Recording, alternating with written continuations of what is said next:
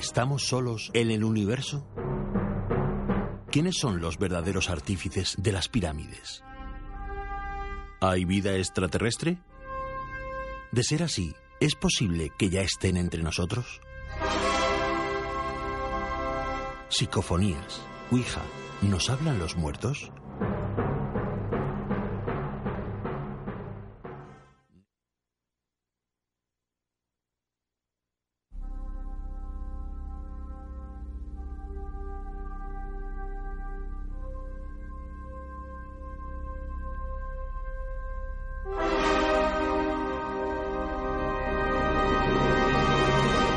¿Estamos solos en el universo? ¿Quiénes son los verdaderos artífices de las pirámides? ¿Hay vida extraterrestre? De ser así, ¿es posible que ya estén entre nosotros? Psicofonías, Ouija, ¿nos hablan los muertos? Némesis Radio, viajando a lo desconocido, sobrepasando el horizonte de la conciencia. Némesis Radio, programa dirigido y presentado por Antonio Pérez y José Antonio Martínez. Todos los jueves a las 10 de la noche y los domingos a las 9 en Radio Inter y Radio Intereconomía, región de Murcia. Némesis Radio.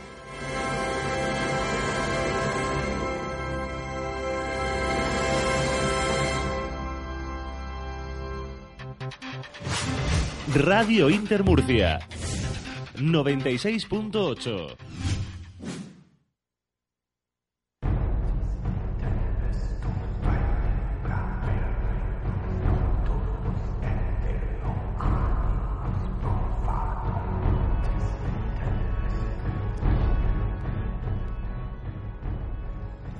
Las 10 y 10 de la noche, hoy llegamos con un poquito de retraso. Muy buenas noches, llega Nemesis Radio y con nosotros el tiempo de misterio a Radio Inter y Radio Intereconomía en la región de Murcia. Saludamos a todos los que nos escucháis desde España y desde otros muchos países a través de la radio convencional y radio online. Y no, no nos olvidamos de los que os descargáis nuestros podcasts desde cualquier lugar del mundo. Gracias a todos por ser parte de la gran familia de Nemesis Radio. Desde este momento y gracias a estas mágicas ondas nos adentramos en una nueva aventura que nos llevará durante algo menos de dos horas por recóndidos lugares con enigmas, historias, misterios. Como cada semana, los mandos técnicos de control, un crack de la tecnología, Juan Manuel Segovia, y ante los micrófonos, José Antonio Martínez y quien nos habla, Antonio Pérez.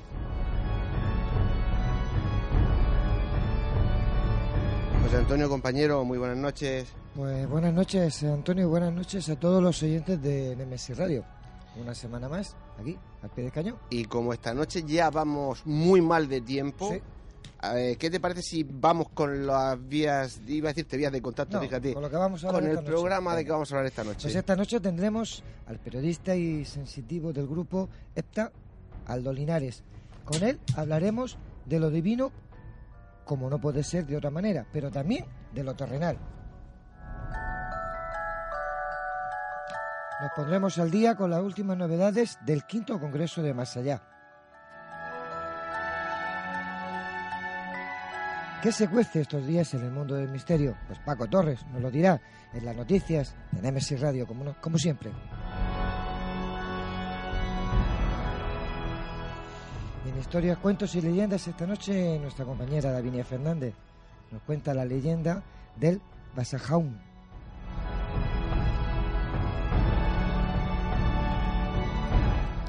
Tendremos uno de esos pequeños relatos que dejaron huella en el mundo del misterio. Esta noche Fernando Jiménez del Oso y Charlie Billing nos habla del fin del mundo.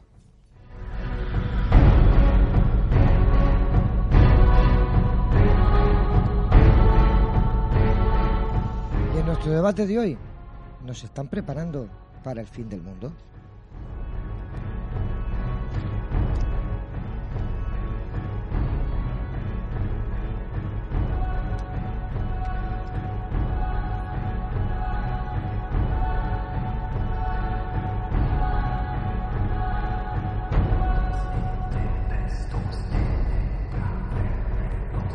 Camino es largo y está a punto de comenzar. Con pinches de la noche. Poneros cómodos, agudizar las orejas, que empezamos.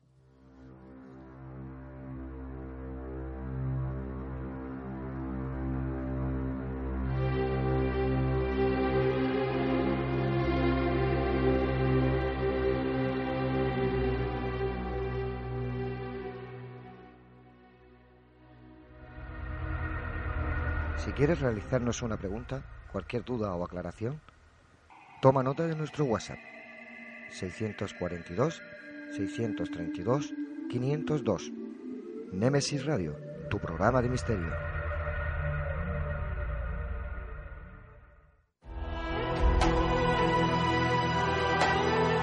Están escuchando Némesis Radio con Antonio Pérez y José Antonio Martínez.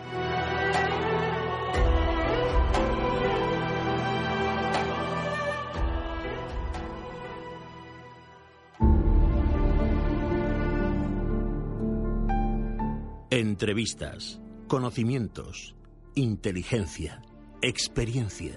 Iniciamos la entrevista de la semana.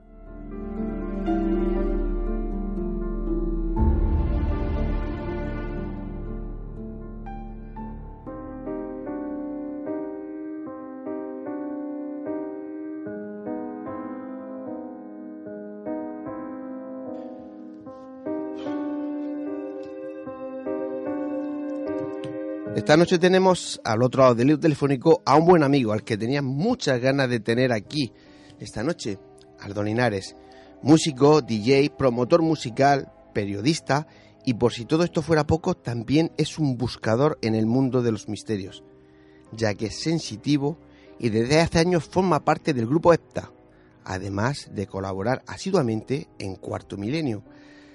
Aldo, muy buenas noches y bienvenido a Nemesis Radio. Hola, noches y muchas gracias por contar conmigo para vuestra aventura de misterio, que siempre es bienvenida. Para mí es un placer que, que estés aquí. He de decir que, bueno, naciste en Arequipa, Perú. Así es. Así y he es, leído, del mundo. sí, y he leído por ahí que defines a tu ciudad como muy andaluza y un poquito vasca. Cuéntanos qué es eso. Ajá. Pues sí, o sea, en realidad, mira, eh, Arequipa es una, una ciudad que a mí me recuerda mucho siempre a, o a Málaga o a Córdoba o Granada. Tiene tiene mucho de, de, esa, de, ese, de ese abolengo, digamos. Eh, ya ves, mi apellido Linares, eso es Andalucía pura, y, y tiene mucho, eh, por ejemplo, la, la, las costumbres, la, la gastronomía, eh, y yo me atrevería a decir que también mucho de lo que lo que ves, o sea, por ejemplo, las balconadas con geranios, eh, las costumbres más antiguas, todo está muy marcado, ¿no? Una Semana. Santa allí es como una, una Semana Santa andaluza aquí. Entonces, claro, esto esto viene de la época de la conquista y todo esto, ¿no? Pero pero desde luego es una ciudad muy mágica y además flanqueada por tres volcanes, que eso lo hace muy especial todo. Llevan mm, afincado en España desde hace muchos años. ¿Cómo fue el venirte? Pues mira, yo llegué, he llegado el 29 de septiembre del 92. Eh, llegué a eso de las dos y cuarto de la tarde, dos y media de la tarde, y fue porque yo tenía, yo estaba, digamos, eh, entre comillas, destinado a Alemania, a Düsseldorf. Pero por X razones que se mezclaron con lo sentimental y con corazonadas acabé aquí. Eh, yo era muy buen estudiante de alemán, eh, ahora no recuerdo prácticamente nada, pero todo me llevó aquí, ¿no? Y, y la verdad es que me, me encuentro muy, muy a gusto. Es, es, me siento como en mi casa, ¿sabes? Y ya son tantos años, ya te digo, son 25, 26 años que van a ser. Y genial, me, me encuentro muy bien, muy bien. Y yo me alegro de que estés aquí porque la verdad es que nos aporta muchísima gente del mundo del misterio. ¿Viviste? Y eso me sorprende también mucho, ¿no? Muy de cerca, vamos, desde dentro, la movida madrileña. ¿Cómo, cómo fue aquello? Eh, Mira, más bien, más bien, o sea, tuve contacto con la movida por, por eh, gente que conocí, por amistades y por grupos que iban a tocar allá a Perú y entonces eh, hice buenas migas con algunos, con algunos músicos, pero más lo que he tenido más eh, conexiones con lo que es la escena independiente, que es eh, lo que se fraguó, de, digamos, un poquito después de la movida, ¿no? Eh, Porque, bueno, yo estuve trabajando en una sala donde se empezó un festival de música que es donde yo trabajo, en el departamento de comunicación, y eh, la sala era la Sala Maravillas aquí en Madrid. Y, y bueno, eh, yo empecé a poner música allí. A mí siempre me gustó mucho la música desde pequeño, siempre estuve muy relacionado con ella. Y eh, al final, pues he acabado trabajando, o sea, que sea mi, mi labor de trabajo, digamos. Yo, yo hice Ciencias de la Información, que derivaron en periodismo, pero al final he acabado, pues eso, trabajando en un departamento de comunicación dentro del festival, en un trabajo de oficina todos los días, y que cuando llegue el festival, pues me toca estar allí. Y, y también es muy bonito, ¿no? Porque desde la, o sea, lo que te decía de la época de la movida, pues he conocido mucha gente que para mí ha sido muy importante conocer, no sé, se me ocurre gente de tipo Carlos Berlanga o Ujú. Olvido, o sea, Alaska, eh, gente que a mí me, me aportó mucho, eh, y gente que estuvo después tipo Javier Corcovado, o sea, gente con un contenido muy interesante, o Carlos Entrena, de cantante de la décima víctima, eh, no sé, eh, mucha gente que me, me ha aportado mucho, ¿no? Pero la música es importantísima en mi vida, es, es mágica también, a fin de cuentas. Pues sí, eh, hay que decir que además eres uno de los fundadores, creadores del Festival Internacional de Benicassi. Pues, Pues, sí, te iba a sí, decir trabajo que, allí. claro, eh, que además de, de la música, Y, y hemos hecho un pequeño bagaje de, de, de- tu vida dentro de la música hasta el punto Sí. de, de ser uno de los promotores de este festival, ya súper famoso. Otra de tus pasiones de tu vida, la pasión grande de tu vida, otra de las grandes sería eh, la parapsicología, en este caso el misterio. Sí, sí, sí, desde luego sí, porque es que en realidad, mira, todo todo esto eh, para mí es parte de, de una misma de un mismo núcleo que soy yo, ¿no? Y sobre todo de lo que he vivido desde pequeño. Eh, para mí la, la parapsicología eh, siempre ha sido una situación que que ha estado a flor de piel y que le he vivido mm, de una manera muy eh, muy intuitiva, por decirlo de alguna manera, ¿no? Eh. Porque cuando empecé a tener contacto con todo, todo esto era muy pequeño, ¿no? Y, y se me abrió una realidad que, que siendo niño yo no la, no la pasaba por el raciocinio, sino que iba directo a mi instinto, a, a lo que yo vivía, a lo que sentía. Entonces, eh, ha sido una parte muy integral y también tiene mucho que ver en todo esto mi, mi familia, eh, sobre todo mi madre y mi abuela, ¿no? Eh, el hecho de naturalizar tantas cosas que, que a priori parecen fantásticas y que lo son de verdad, pero que pero que tenían una, una raíz en la tierra muy muy potente, ¿no? O sea, todo todo lo que he vivido siempre gracias a ellas ha estado muy relacionado con tener los pies en la tierra, ¿sabes? Y, y yo creo que eso me ha condicionado bastante y, y creo que para bien en muchos aspectos, pero sí, o sea, la parapsicología está ahí, me apasiona, claro. La verdad es que para los que nos movemos dentro del mundillo, sabemos que el tener una familia que, que más allá de criticarte te apoye desde el principio, es muy importante para poder desarrollarte, ¿no? Eh, como sensitivo, eh, me acabas de decir que tu primera experiencia la tuviste desde pequeño, ¿no? Sí, sí, Pero sí. ¿cómo reaccionaste? Pues mira, cuando cuando era cuando era pequeño, eh, las las primeras experiencias que recuerdo, yo me te diría que me remonto a los siete, seis años, cinco años por ahí, ¿vale? Y yo lo que lo que recuerdo mucho y la, sensación que se me ha quedado muy marcada, justamente lo hablo hace poco con, con un amigo, ¿no? Eh, es el hecho de que no pasaba por mi, mi análisis eh, racional, sino que iba directo a, a, lo que era mi cuerpo y a lo que era mi, mi sensibilidad, ¿no? Entonces, eh, cuando viví todo eso, yo te podría decir que las sensaciones que tengo eh, son una mezcla de temor, de fascinación, de de una especie de aislamiento, porque cuando cuando viví esas situaciones, yo me sentí como si estuviese encerrado en una especie de limbo, ¿sabes? Y, y al mismo tiempo también eh, la temprana sensación de saber que, que no estaba solo, ¿sabes? Que, que había muchas más cosas, ¿no? Y que, y que todas esas cosas no era tanto como lo que yo leía en los cuentos, como lo que veía en la- las películas de ciencia ficción que me gustaban tanto, Mm. o en las historias que me contaban en casa, ¿no? Cuando había señoras que, que me cuidaban o a veces estaban mis primos y nos cuidaban, nos contaban historias fantásticas, ¿no? Yo sabía que detrás de todo eso había algo real. Eh, tenerla, o sea, no, no podía, mm, no sabría cómo asegurarte que yo tenía la certeza, pero yo la tenía, la tenía. Pero, eh, eh, Aldo, el, ahora que estás explicando un poquito todas tus sensaciones, ¿qué ves? Eh, ¿Qué sientes en esos momentos?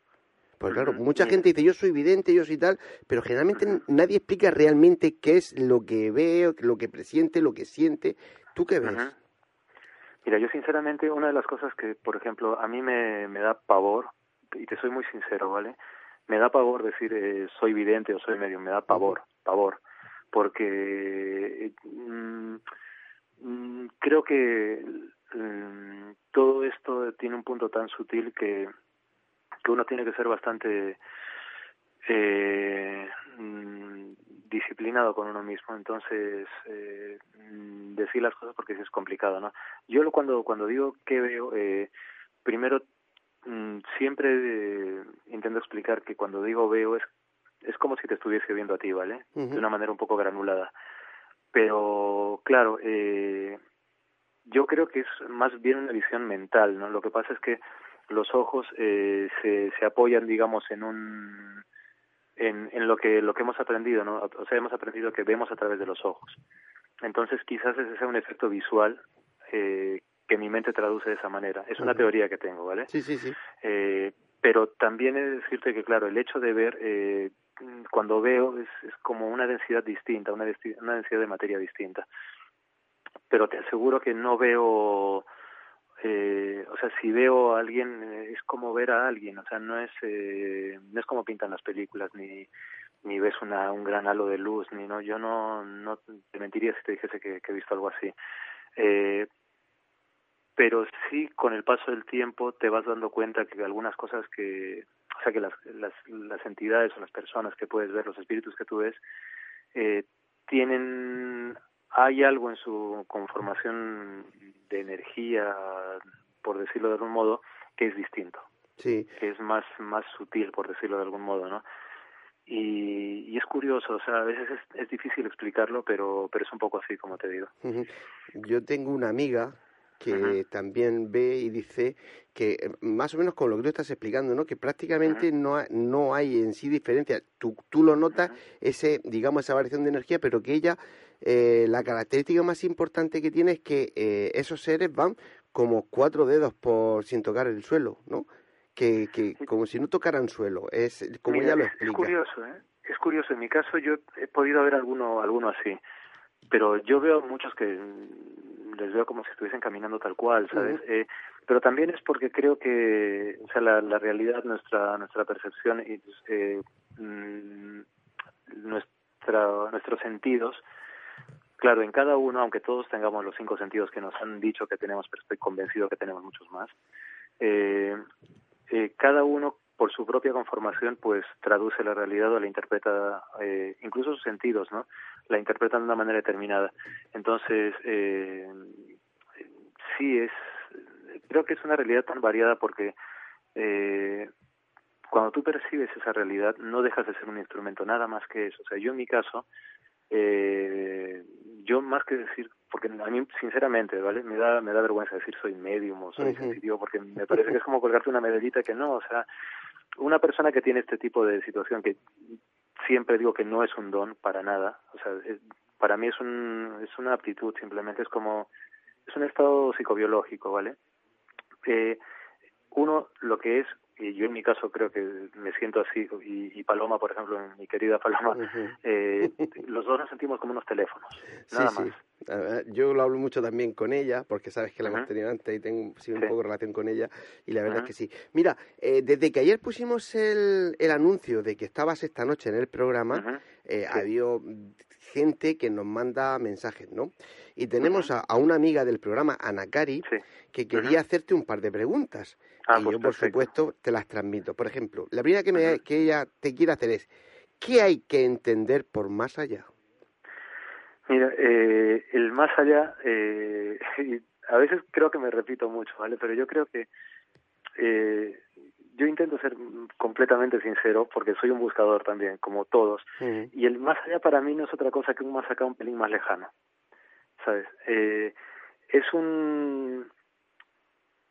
Es, es el horizonte, pero contemplado de una manera más integral. Eh, y es el resto de camino que nos queda, eh, pero no solamente por, por vivir, sino por comprender, por eh, analizar, por cuestionar, y sobre todo es una extensión también de nosotros mismos. O sea, eh, creo que nosotros los seres humanos somos eh, somos absolutamente maravillosos. Lo que pasa es que no sabemos de cuánto somos capaces, ¿sabes? Y, y eso mismo, ese, ese punto tan maravilloso, tiene mucho que ver con esa realidad tan amplia que está ahí. Una realidad que, que, que se nos escapa. O sea, eh, justamente hablábamos de, de Arequipa hace un rato. Entonces, yo te he pintado, eh, digamos, una, un, es- un esbozo visual de lo que es Arequipa. Y tú no has estado allí. Pero, sin embargo, en este momento, aunque tú estamos hablando de Arequipa, en Arequipa se está moviendo gente y están pasando cosas y no les vemos. Pero Claro. están. Digamos El que más allá es algo así. el más allá sería, eh, para diferenciar un poco de nuestra vida terrenal, otra dimensión. Sí, puede, puede, puede verse como otra dimensión también, claro. Porque, de hecho, es el más allá muchas veces cuando hablamos de, de seres desencarnados, ¿no? O sea, pensamos en espíritus, pensamos en fallecidos muchas veces. Pero yo creo que también hay, hay seres de otras dimensiones. O sea, creo que, creo que el espacio-tiempo eh, para nosotros todavía no... Para nosotros el espacio-tiempo tiene la definición de lo que nuestro conocimiento y nuestros sentidos nos permiten eh, acceder pero y si hay mucho más estoy seguro que hay mucho más o sea de hecho afortunadamente la ciencia ahora está descubriendo tantas cosas que nos están llevando a, a, a plantearnos que efectivamente o sea la realidad no es solamente esto sino es mucho más entonces por qué no ser otras dimensiones claro por supuesto Pues mira, a Anacari nos hace otra pregunta y es. ¿en esa dimensión se mantiene la individualidad? Sí, mira, eh, yo creo eh, hay una cosa necesaria para todos nosotros y es el, libre albedrío que tenemos. La capacidad de decisión, la capacidad de, ser libre pensadores, la capacidad de tener la, el, verdadero, la, bendición de la respuesta, no la, la bendición de elegir. Entonces, eh, cuando nosotros nos vamos, seguimos siendo nosotros, ¿vale? No existe esa, por lo menos con lo que me he topado yo eh, y con lo que creo, por porque intento ser muy lógico con todo esto, con lo que yo me he encontrado eh, es seres que siguen su camino, eh, que siguen siendo ellos, ¿vale? Como han sido aquí, pero que hay un grado mucho más sutil porque hay un hay una, un peso menor, que es el peso de la carne, digamos, aunque haya gente que esté completamente fijada a ello, ¿no? Pero pero seguimos manteniendo nuestra individualidad y en ese camino de evolución, de, de crecimiento, como queramos llamarle, la individualidad lo que hace es pulirse. Claro, depende de cada uno. O sea, porque por mucho que te vayas, si, si eres eh, un necio, lo vas a seguir siendo. ¿sabes? está muy claro. Porque depende de ti, nadie va a hacer el trabajo por ti. Cuando a veces se habla y se dice, no, que me ayuden los ángeles y que me ayuden eh, quien sea, Dios mío, ayúdame y tal, vale, pues si tú no haces el trabajo, no va, no va a ocurrir nada, no va a pasar nada. Y allí es igual, es igual. Eh, eres miembro del grupo EPTA. Hace un momento Sí. hablabas de Paloma, de Sol, que también son Sí. muy conocidas en este programa porque la hemos tenido algunas veces. Es un grupo humano muy conocido y reconocido desde, eh, desde que fuera fundado hace ya varias décadas por el ya desaparecido Padre Pilón. ¿Cuándo, cómo y por qué comenzó tu relación con ellos? Pues mira, eh, mi relación con... Yo creo mucho en la magia, ¿vale? Bueno, más que creer, yo sé que la magia está, sé que la magia existe. Y en mi, mi encuentro con ellas fue un poco así. Eh, hubo un... hace unos varios años ya, porque ya he perdido la cuenta de cuántos estoy con, con EPTA, ¿sabes? eh, pero eh, hubo un taller sobre radiestesia que se daba en casa de, si no me equivoco, de José Luis Ramos, el antiguo físico del grupo. Sí, sí. Eh, porque ahora está José Luis Márquez, que es el otro físico del grupo. Eh, y entonces yo fui a ese a ese curso porque me interesaba mucho y además porque me, llamaba la atención mucho el grupo, ¿sabes? Siempre me dio la, la sensación de que era un grupo con muchísima personalidad, pero que iban realmente en serio. Y, y claro, yo fui eh, muy cortado porque mis compañeras Piedi, Paloma y Sol tienen una personalidad tan potente como, como su curiosidad, ¿sabes? Son, son personas que imponen mucho. Y al conocerlas, pues me quedé como encantado, me regalaron muchas revistas de, de parapsicología, eh, fue muy interesante. Y unos cuantos años después, en una, en una conferencia, me encontré con Sol. Era una conferencia que mucha gente podía ponerse a hablar con Sol, mucha gente podía ponerse a hablar conmigo, pero como la magia es como es, y cuando uno está atento de corazón, pues ocurren cosas, nadie nos interrumpió. Y estuvimos hablando y me dijo, oye, déjame tu teléfono porque a ver si nos vemos otra vez y tal y cual. Y desde ese día fue, desde ese día, ¿sabes?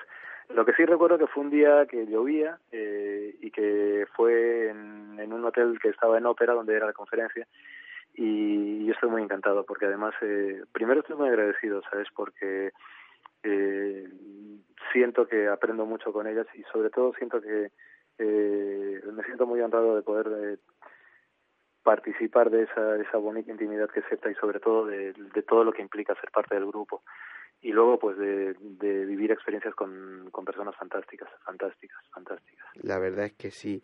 Aldo, un sensitivo lo es siempre o tienes la capacidad de decir cuándo quieres y cuándo no. Si tienes la capacidad esa de desconectarte, ¿no? Dale interruptor y de me desconecto y me vuelvo a conectar. Sí, mira, esa es una, una, una pregunta buena y además interesante porque eh, primero mmm, todos todos tenemos la, la semillita puesta, ¿vale? Todos, todos. Lo que pasa es que en algunas personas se desarrolla más que en otras y en otras pues no se queda como adormecido. Pero en este estado eh, lo importante es, eh, primero, plantearte realmente qué es lo que te está ocurriendo, o sea, intentar eh, ser completamente disciplinado y, completamente crudo para saber si lo que tú tienes es realmente eso o si tú estás teniendo patologías. Porque hay mucha gente que dice, no, es que yo escucho, siento, veo. Claro, el escuchar, el sentir y ver muchas veces, en, en otras palabras, es una esquizofrenia, ¿sabes? Entonces hay que tener muchísimo cuidado. Por eso hay que, si tienes una persona de confianza, habla con esa persona, pero con una persona que no sea una persona fanatizada del misterio, sea una persona con los pies en la tierra. Y intenta informarte, estudia. Y sobre todo, lo más importante es que te centres en que tu día a día es este. Lo peor que puede ocurrirle a una persona que está atravesando estos estados o que está aprendiendo es estar las 24 horas del día. No se debe, no se debe.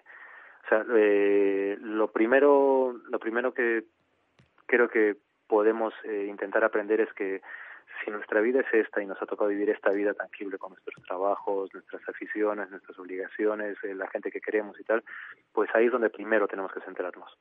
Y lo otro, hay que educarlo. Y no puedes estar las 24 horas del día pendiente de ello. No debes estar las 24 horas del día, claro. porque además hay el grave riesgo es que te fascinas. Uh -huh. Y cuando tú te fascinas con estas cosas y te quedas eh, como las 24 horas del día y de repente en todo ves señales, en todo ves el grave claro. problema es que puede entrar por ahí otra patología. Claro. Y te crea una sugestión que te puede llevar por malos caminos. Eh, por eres asiduo de cuarto milenio en, las, uh -huh. en, los últimos tiempos. Y sabes que la gente, en general, sí. es muy maliciosa. Y hay ah. quien dice que lo que hacéis en cuarto milenio son simulacros de investigaciones y que ya va todo preparado. Yeah. ¿Tú cuando vas a esos sitios tienes de antemano información de ellos o vas a pecho descubierto? Mira, Antonio, es, es, mira, aunque es, es gracioso porque, claro, muchas veces cuando lees que hay gente que se aventura a decir que está todo preparado, claro, eh, tú, a veces es como cuando alguien alguien que no ha vivido situaciones de, de misterio, eh, de repente dice, pero qué aburrido sois porque no pasa nada porque claro, esa persona se inventa toda una situación tremenda que es como fascinante, ¿no? Y luego no es así. Mira, con el programa es muy sencillo. Sí. Eh, primero, no me cuentan nada, ¿vale? Y el no contarme nada a veces me ha traído problemas, como por ejemplo, claro, cuando no me cuentan dónde, dónde voy, sobre todo en invierno, pues yo cojo una, una mochila y meto algunas cosas. Te aseguro que ha habido momentos en que me he pelado de frío. Ya sé por ¿vale? dónde va, sí, sí.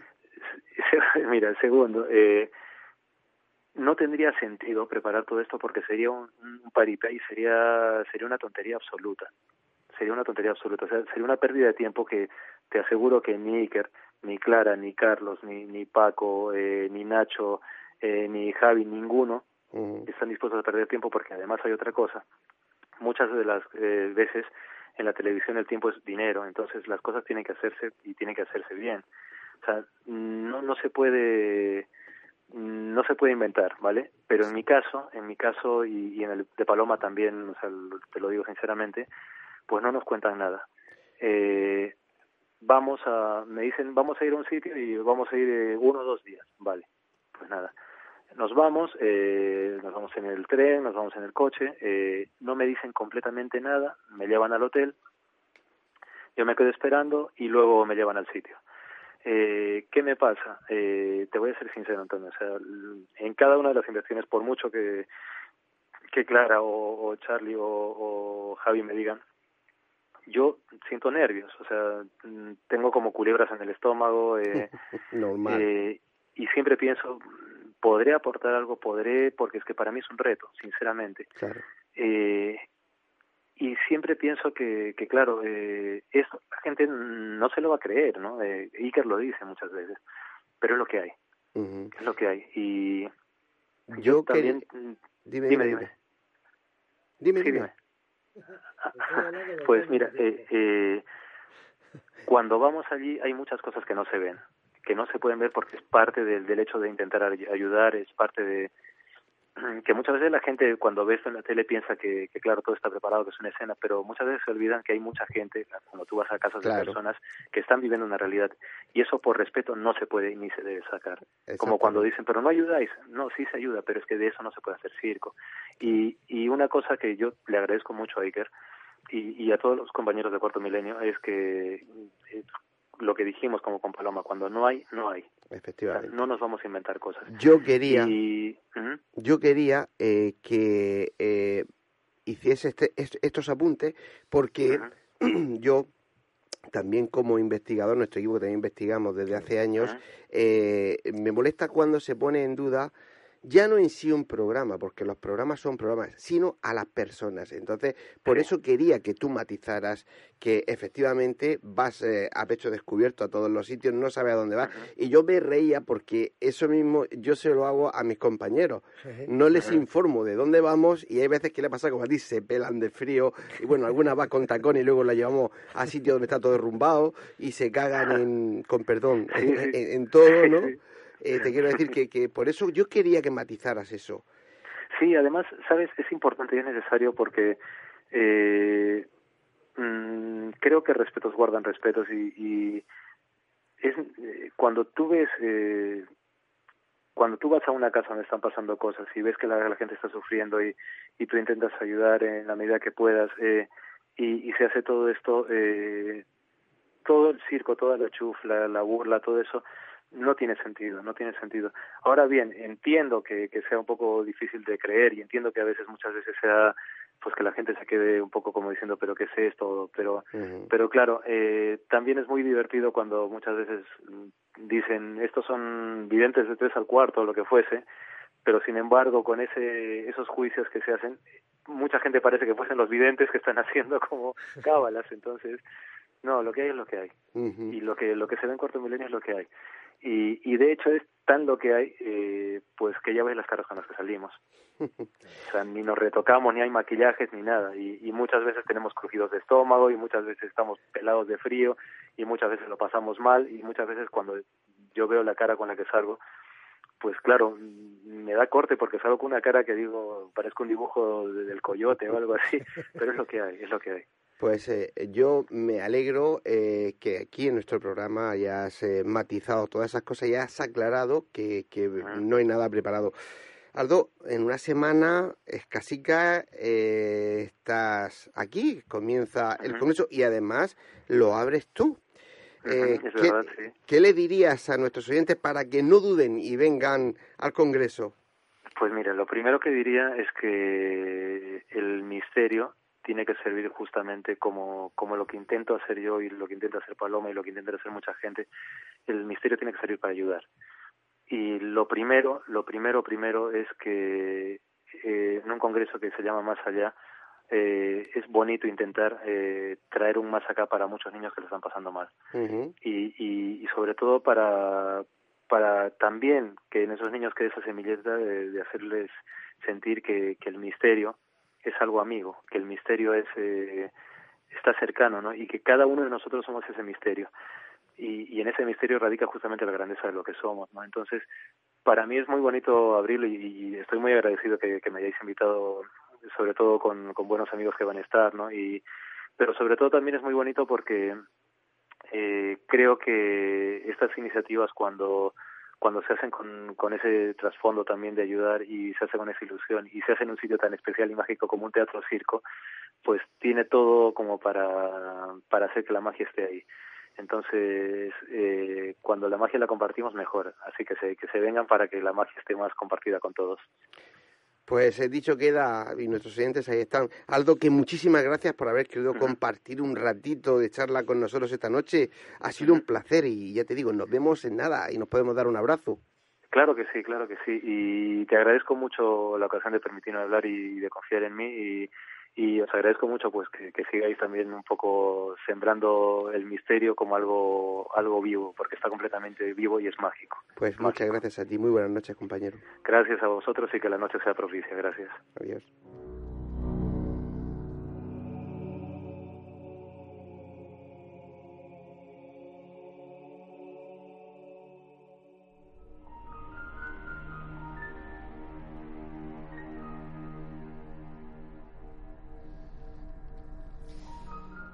Pues eh, Antonio, el Congreso, como has dicho hace un ratito, está ya ahí mismo. Mm. ¿Qué nos cuenta esta, esta semana? ¿Qué queda? Nada, queda nada. Nada, nada, ya acabas de oír a, Aldo, ¿no? No nos queda prácticamente nada. así que... Eh, y tampoco vamos a volver locos a la gente. Pues, eh, así que yo creo que esta noche, con, con decir eso, que estamos a, a apenas ocho días y que la gente que estos rezagados que no se lo piensen, que les va, les va a encantar, que no se lo piensen y que vengan, porque como bien decía Aldo, además es eh, con un aliciente ayudar a Andy, ¿no? A estos niños con disfagia de aquí de la región de Murcia.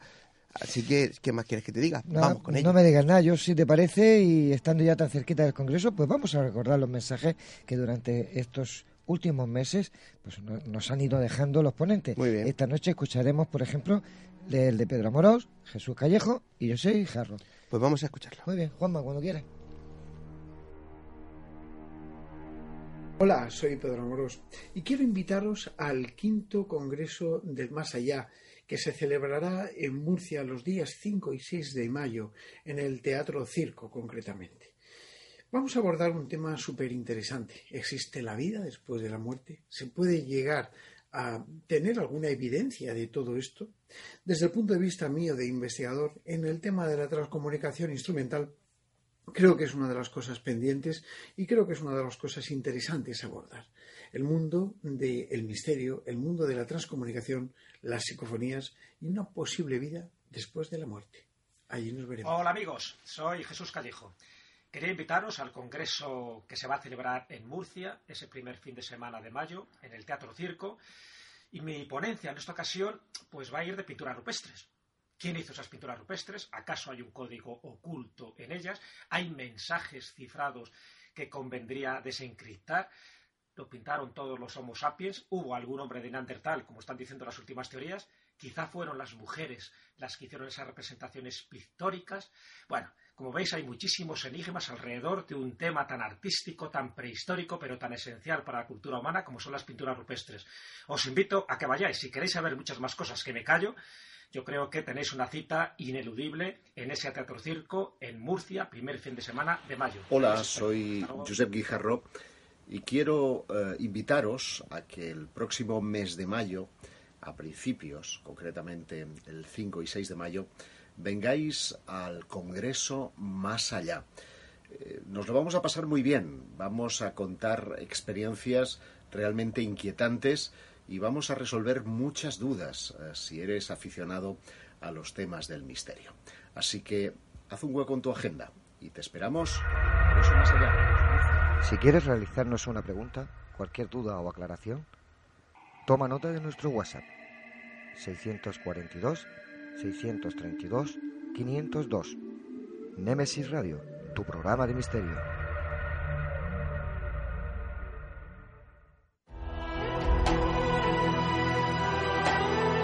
Están escuchando Némesis Radio con Antonio Pérez y José Antonio Martínez.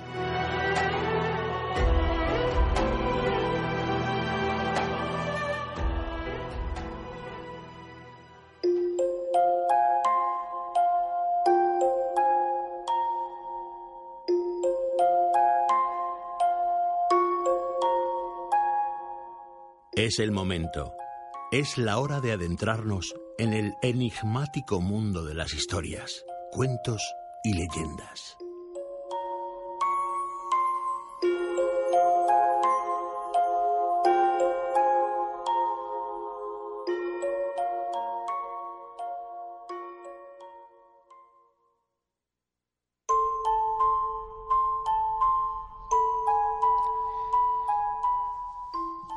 Nuestra compañera Davinia Fernández nos lleva hasta los bosques del norte peninsular, donde habita un espíritu que protege a los pastores y se comunica con los árboles.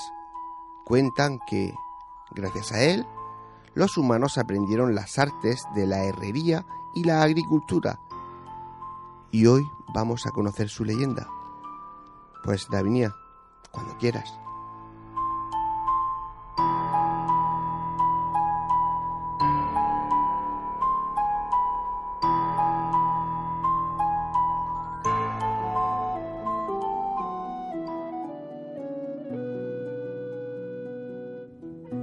El Basajaún, un ser a medio camino entre lo humano y el monstruo, un yeti de fuera de la nieve.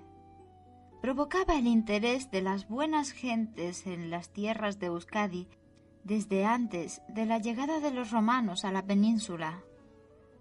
Y hoy, la criatura cubierto de pelo, con larga melena y una pezuña de ternera, sigue en boca de historias relacionadas con sus huellas, porque una de sus piernas deja la marca de un pie humano y la otra, con su pezuña, huellas de forma circular que todavía hoy han avistado varias personas.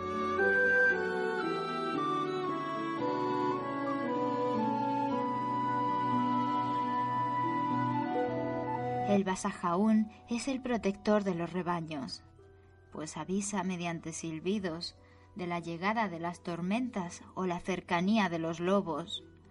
Dice la leyenda que los pastores saben cuándo está cerca porque los rebaños hacen sonar al unísono sus cencerros. Y este ser, que bien puede ser un espíritu del bosque, habita en el interior de las cuevas y evita el contacto con los seres humanos, pero a cambio de velar por ellos, los pastores deben dejarle un trozo de pan al marchar.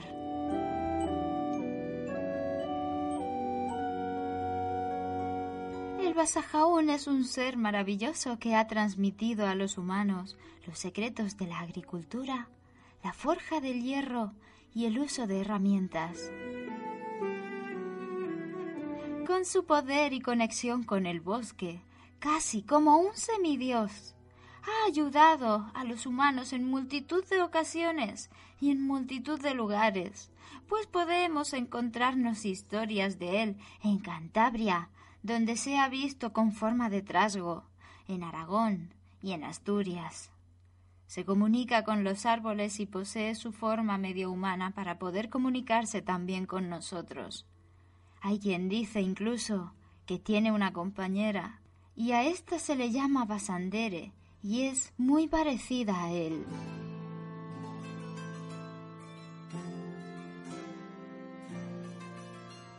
También hay versiones en las que el Basajaún era malévolo y que en realidad no fue él quien enseñó a los humanos las bondades de trabajar el hierro, la agricultura o las herramientas, sino que el humano se las robó.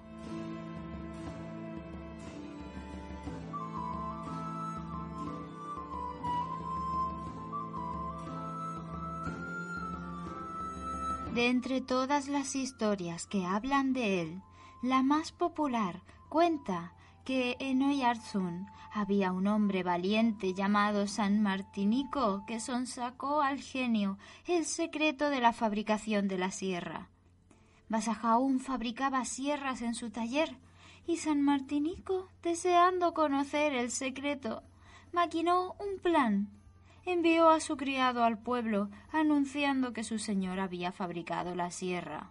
Y al oír esto, Basajaún le preguntó al criado ¿Es que tu amo ha visto la hoja del castaño? Y el criado contestó No la ha visto, pero la verá.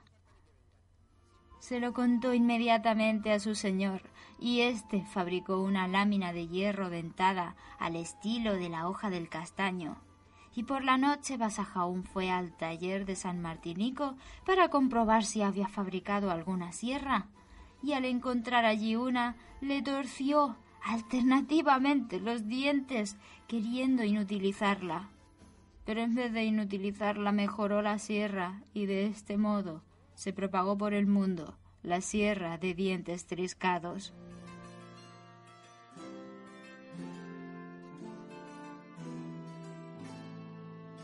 Y todavía hoy, en las tierras donde la criatura se conoce, hay personas que afirman haber visto, como os comentaba al inicio de esta historia, un ser de gran tamaño y pelo largo cubriendo su cuerpo que se ocultaba entre la naturaleza. Motoristas, conductores que viajan por la carretera cruzando el bosque y se han topado con la figura extraña de un ser que no quiere que le vean.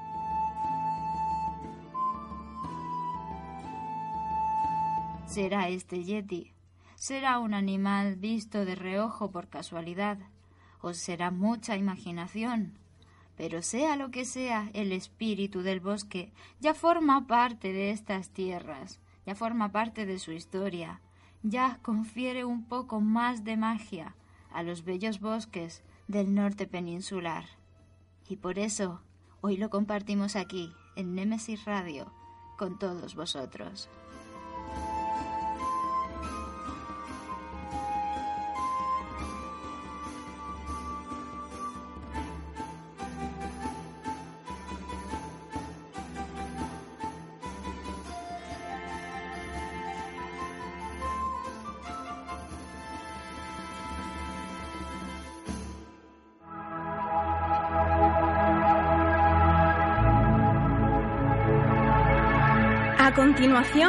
Os dejamos con una serie de pequeños relatos que dejaron huella en el mundo del misterio.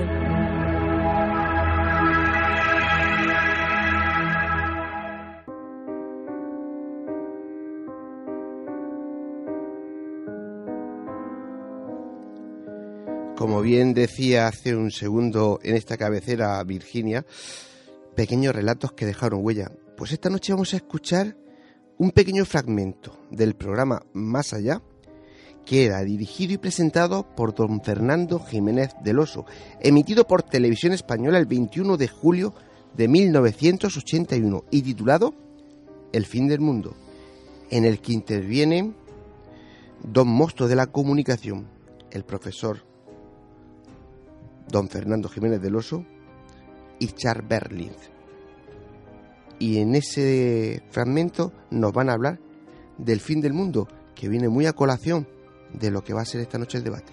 Vamos a escucharlo.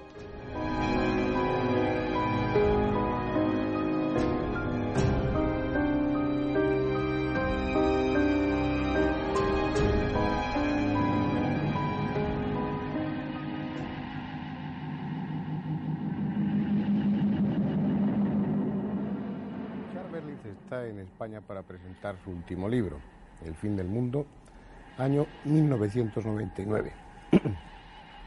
Con Charles tendríamos tema para charlar eh, de muchas cosas, de muchos libros, pero hoy vamos a concretarnos, y habrá tiempo para lo demás después, a este libro, a este libro que tiene un título tan sugestivo y tan comprometido. ¿Por qué se alude al año 1999? Tal vez por la profecía de Nostradamus que señala ese año y el mes de julio para ese hipotético final, o hay alguna otra razón para que usted ponga esa fecha en el libro?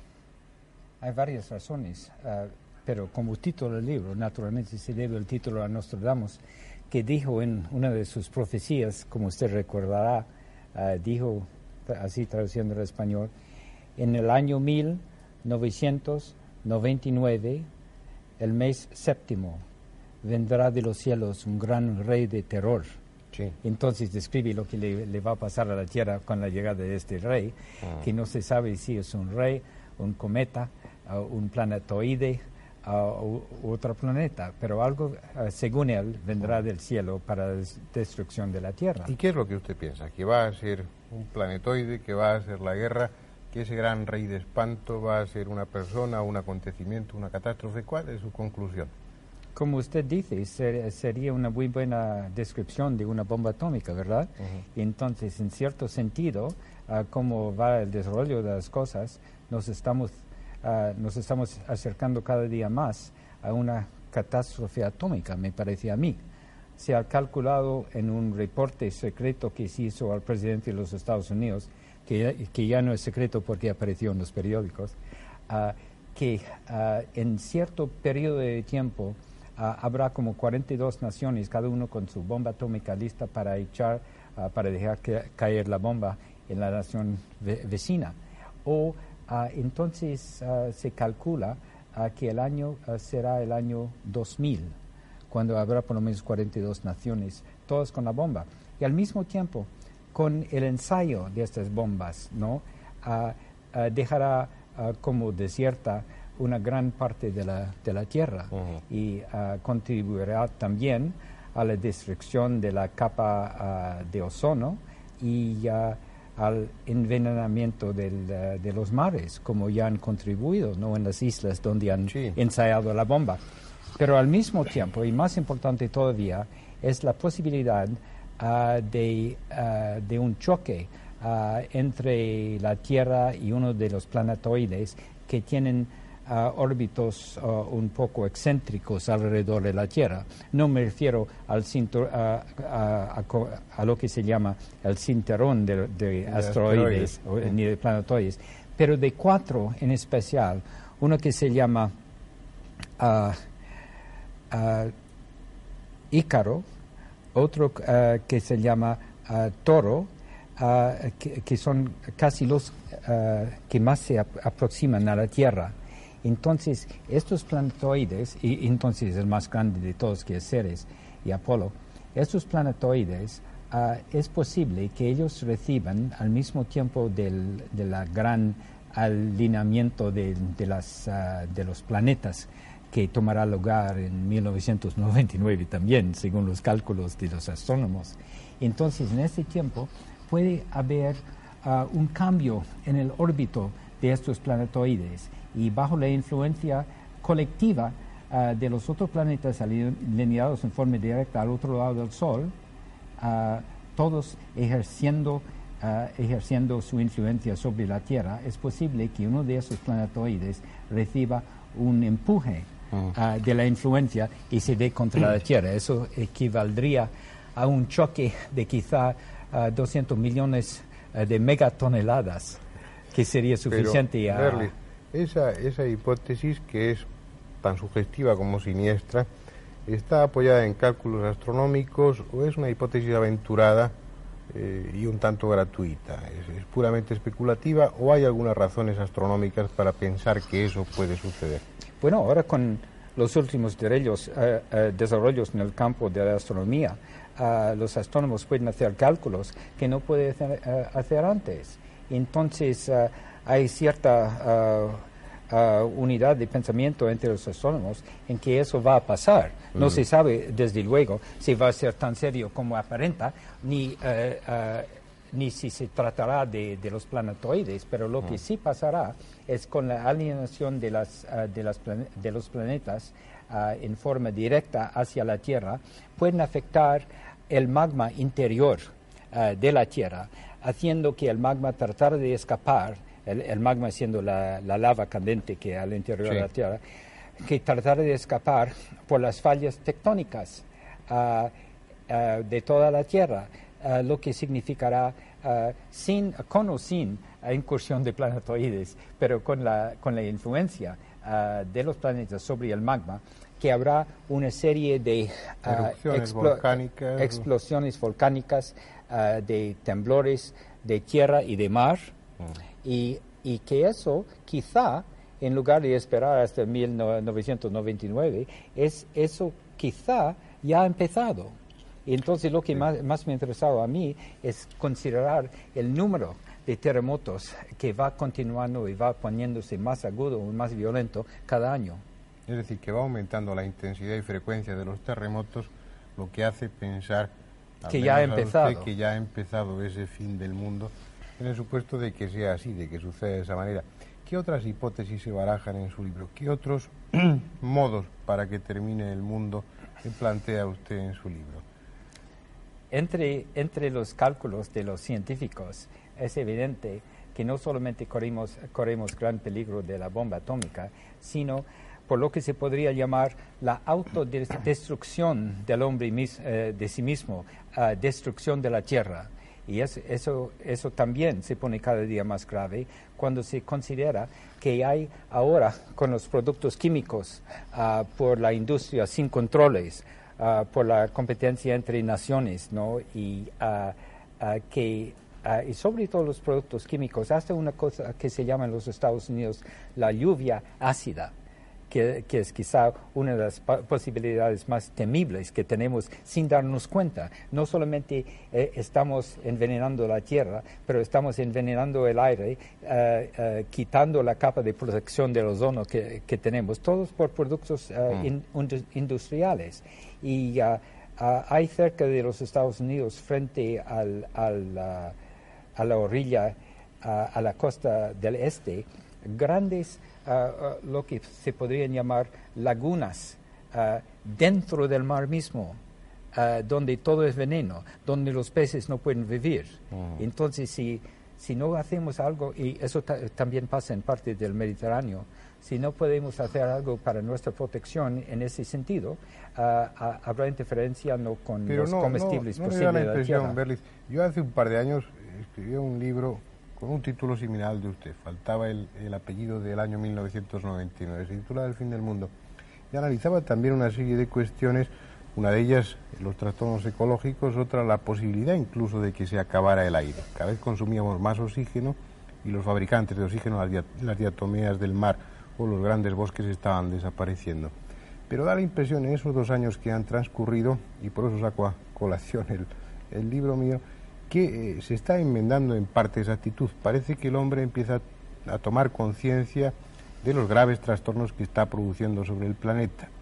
Creo que empieza a disminuir de una forma eh, sensible ya la tala de árboles, creo que empieza a haber leyes internacionales sobre el vertido de residuos en, el, en los océanos, creo que empieza a cuidarse eso un poco.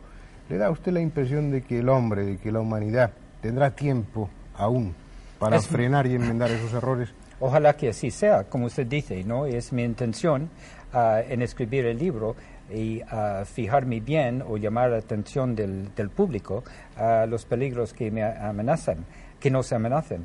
Ah, pero, pero además, en cuanto al título, parece que haciendo cálculo de la superpoblación que tenemos, de la escasez de víveres y distribución de, víveres por todo el planeta, ah, según los cálculos que han hecho los científicos, todo vence más o menos eh, ah, en el año 2000, que se, acaban los productos, se acaban el petróleo mm. y, y una serie de cosas han contribuido a eso.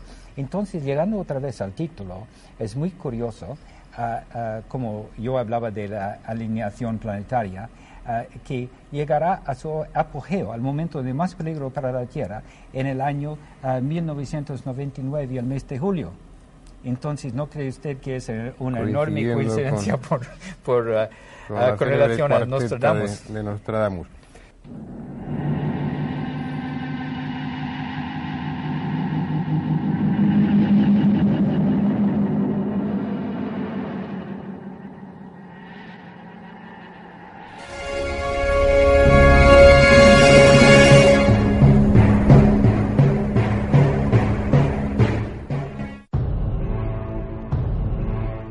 Congreso Más Allá, 5 y 6 de mayo del 2018 en el Teatro Circo de Murcia. Como ponentes, Jesús Callejo, Josep Guijarro, Pedro Amorós, Aldo Linares, Javier Arries, Jerónimo Tristante y Miguel Blanco, quien además realizará junto a su equipo de colaboradores su mítico programa Espacio en Blanco. Los beneficios de este congreso serán para AMDIP, Asociación Murciana de Disfagia Infantil y Botón Gástrico, con el apoyo de la Concejalía de Cultura y Turismo de Murcia. Toda la información en Congreso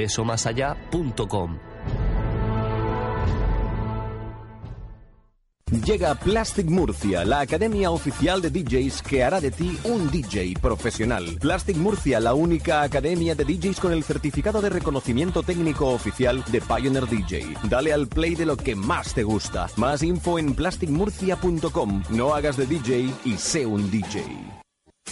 Te proponemos el plan perfecto para esta noche. Una cena en restaurante Llaveo donde disfrutar de su cocina tradicional pero innovadora. Y para continuar la velada con tus copas, Café Lounge Kaizen. La combinación perfecta la tienes en restaurante Llaveo y Café Lounge Kaizen. Llaveo en Plaza del Casino y Kaizen en Calle Mayor 30, La Alberca. Te esperamos. D10 Multimedia. Aprende las técnicas más modernas de producción musical de manos de profesores cualificados. D10 Multimedia, academia certificada por Microfusa, la academia de producción musical más reconocida de España. D10multimedia.com y 968-644-337. Certifícate con D10 Multimedia y sonoriza tu futuro. Fotos Orión. Hay momentos importantes en tu vida que no puedes dejar pasar. Inmortaliza tu evento en fotografía y vídeo con Fotos Orión. Porque las cosas especiales solo ocurren una vez. Fotos Orión. Profesionalidad y confianza. Calle La Gloria, número 32. Frente a Antiguo Tornel. La Alberca, Murcia. Teléfono 868 94 30 13.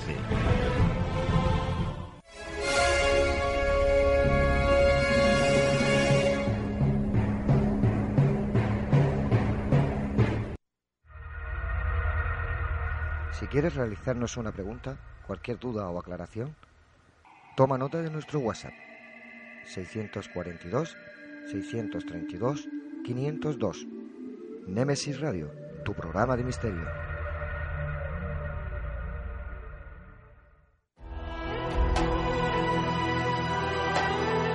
Están escuchando Némesis Radio con Antonio Pérez y José Antonio Martínez.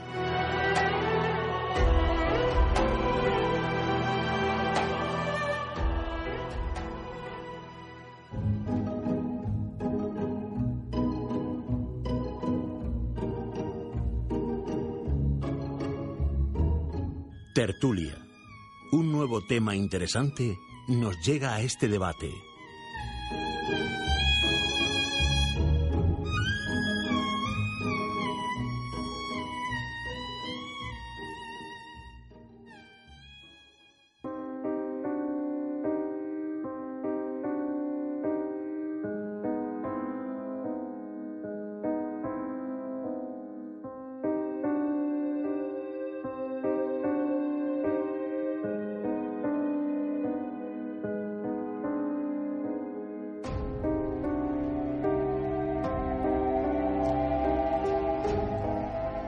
En nuestro debate hoy nos están preparando para el fin del mundo. Después debería escuchar en los últimos tiempos todo tipo de noticias en las que hablan de telescopios y satélites que salen al espacio en busca de planetas como el nuestro, que nos hablan de fundar bases tipo ciudades orbitando la Tierra o en la Luna o incluso hacerlo en Marte. No es descabellado pensarlo. Tú como oyente, ¿qué piensas? Ya sabes, si quieres comentarnos algo, 642-632-502. Esperamos tu opinión. José Antonio, ¿y tú qué piensas? Hoy un poco como el diablo. hoy me voy a quedar medio en el ruedo, medio voy a presentar el, el debate, voy a regir el debate.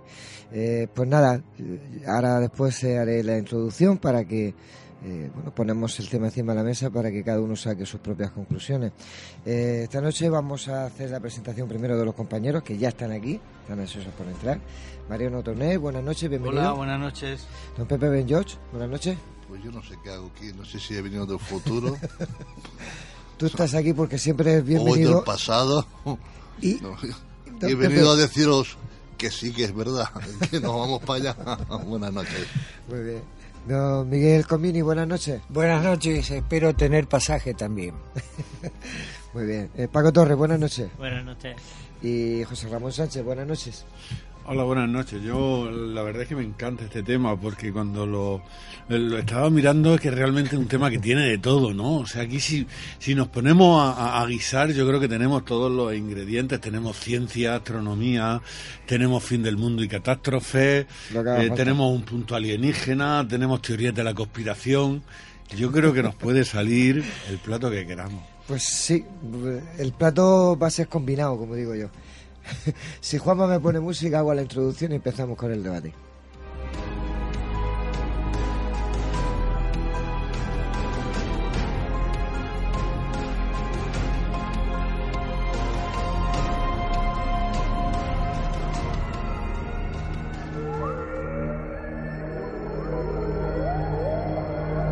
¿Nos están preparando u ocultando el fin del mundo? ¿Creen ustedes que si los gobiernos supieran realmente y con certeza cuándo sería el fin de la humanidad, lo comunicarían de inmediato a toda la población del mundo? No seré yo quien les diga la respuesta. En esta ocasión son ustedes los que tienen que deducir la respuesta, como siempre les digo. Pero sí les diré que son más los ricos y personajes importantes de todos los ámbitos y estatus los que compran o hacen fabricar búnker por todos los lugares del mundo por un posible fin de este planeta, bien sea por un holocausto, por desastres naturales o astronómicos. Que la Tierra tiene fecha de caducidad, lo sabemos todos, pero saber esa fecha con exactitud, eso ya es otro cantar. También les digo que las personas de a pie no tenemos ni contamos con toda la información para predecir la fecha final, pero si otras personas con más influencia y poder tienen y barajan toda esa información necesaria para predecir con más exactitud. Por eso cuando oigo a gobiernos decir que están guardando semillas, muestras u otros objetos de valor por si alguna vez viniera el fin del mundo, cuando personas pero muy, muy ricas se construyen búnker para ellos y sus familiares, cuando oigo que además están comprando grandes extensiones de terrenos en sus países o en otros, como Nueva Zelanda. A mí solo me queda pensar una cosa.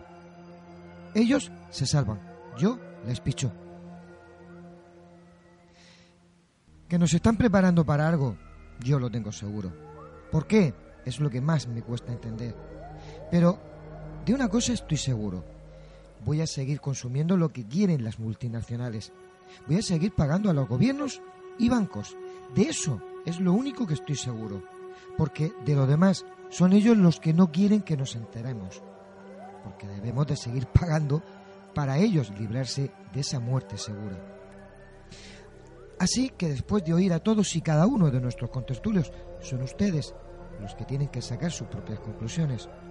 Por lo menos aquí en Nemesis Radio, deciden ustedes, por sí solos, y no depende de nadie.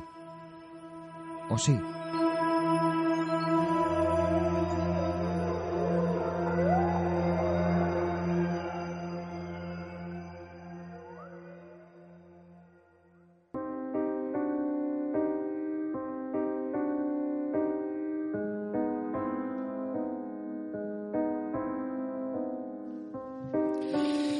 Bueno, pues puesto el tema encima de la mesa, yo antes de empezar, eh, sí me gustaría, tengo unos cortes de, que, he recopilado, porque es muy curioso que, varias, eh, no, empresas, sino por ejemplo la NASA diga que hay un fin del mundo en una época, no lo reafirman, pero predicen que puede ser en esa época que la Biblia y el Corán prediga también, predicen que, que el fin del mundo sería en el 2000 también 24. Entonces, si Juanma puede, me pones corte B, el primero, y, después pones el E de España.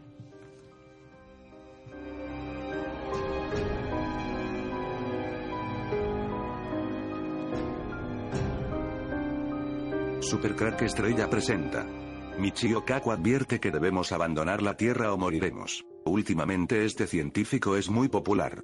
Dr. Michio Kaku, es el científico estadounidense más famoso del mundo, es uno de los pocos científicos serios que no tienen miedo de decir la verdad. En la lista de los autores académicos más citados del mundo, el Dr. Kaku ocupa el puesto 22. Hace un tiempo publiqué un vídeo sobre sus advertencias a la humanidad.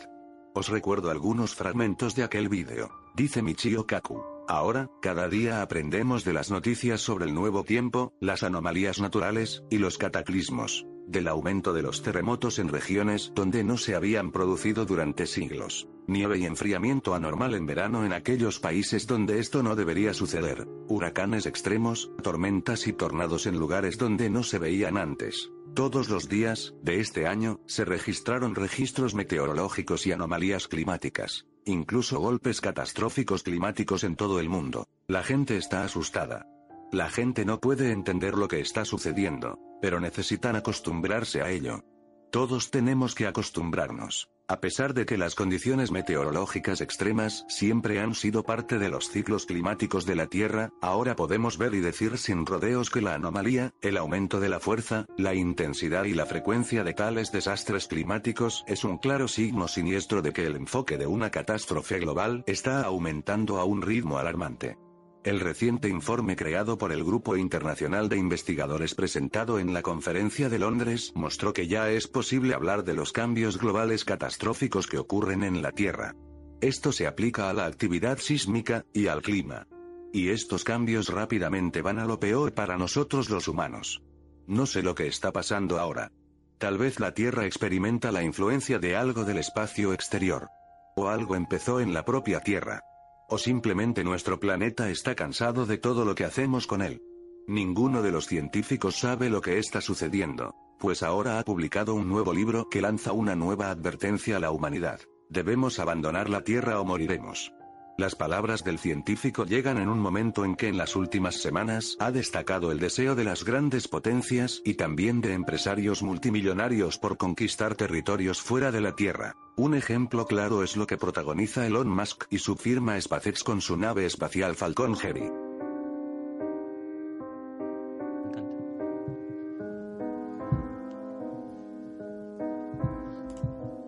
Bueno, pues yo, yo empezaría mm, matizando un poco el concepto de que, de que a mí este, la idea que hemos tenido de hacer el debate esta noche fundamentalmente nacía un poco también del bombardeo de noticias que estamos teniendo en todos los medios de comunicación sobre que la NASA o grandes, como tú has dicho al principio, José Antonio, ¿verdad? Hay, hay, hay un verdadero bombardeo de noticias referentes a que estos grandes consorcios, organismos, entidades estatales o privadas están invirtiendo una verdadera fortuna actualmente mm, básicamente en encontrar esos planetas, eh, en tecnología mm, espacial. Yo más que aeroespacial, ya espacial. Incluso están ya en práctica los motores estos famosos de fusión que nos puede retrasar el viaje de aquí a Marte de un del concepto del orden de dos años casi a, cuatro o cinco meses. Y esto a la vuelta de la esquina, en menos de una generación. Eh, y luego esa advertencia de, o esa cantidad de, de, avisos permanentes que, estos, estos organismos eh, están realizando unas investigaciones por respecto a, a, unas curiosidades que antes no se miraban o que antes decían, bueno, es que esto es leyenda urbana, no vamos a perder tiempo con esto. Y ahora pierden el tema con temas muy trascendentales que atañen a lo que sería eh, la supervivencia del ser humano ya más que el conocimiento de la Tierra en que vivimos, que no la terminamos de conocer, sino verdaderamente qué es lo que ha pasado en, otra época interesa mucho. El cambio climático, que sabéis que el clima, pues bueno, es cíclico, pero, pero últimamente está dando entresaltos. Y, y también una necesidad imperiosa de, de, mentalizarnos en que hay un más allá, pero no en la otra vida, sino en esta vida hay un más allá. La posibilidad de emigrar a Marte, la, la posibilidad de buscar planetas lejanos, que resulta absurdo hoy en día, pues ellos ya te la van planteando como si fuera una especie de mm, publicidad subliminal. A la gente cada día más le recala la, la, astrofísica, la ciencia, etcétera. Me, me viene a la mente, por eso que estás diciendo precisamente, la Oconte, eh, la, la, perdida, la desconocida o no encontrada, como se dice, eh, tragedia de Homero, la tragedia griega de Homero la frase aquella de Timio Danaos et dona feretes. Temo a los griegos hasta cuando traen regalos. No era lo griego exactamente, pero nos vale. Lo digo porque esa traducción o ese concepto de la idea de, de, la cofonte no es exactamente que los temía, sino que los quiero comprobar y de hecho por eso lo, eh, Homero supuestamente lo destituye o lo mata, porque él pincha el caballo de Troya Y aquí veo, paso a paso, en el siglo, en el año, cuando íbamos a llegar al año 2000, no sé si sabéis, las cifras de venta de las brujas estas de los eh, de la televisión se duplicó, coño. Y pues esto es lo mismo, era pinchar el caballo de Troya. Lo dejo ahí. Un poco escépticamente. Escépticamente, claro.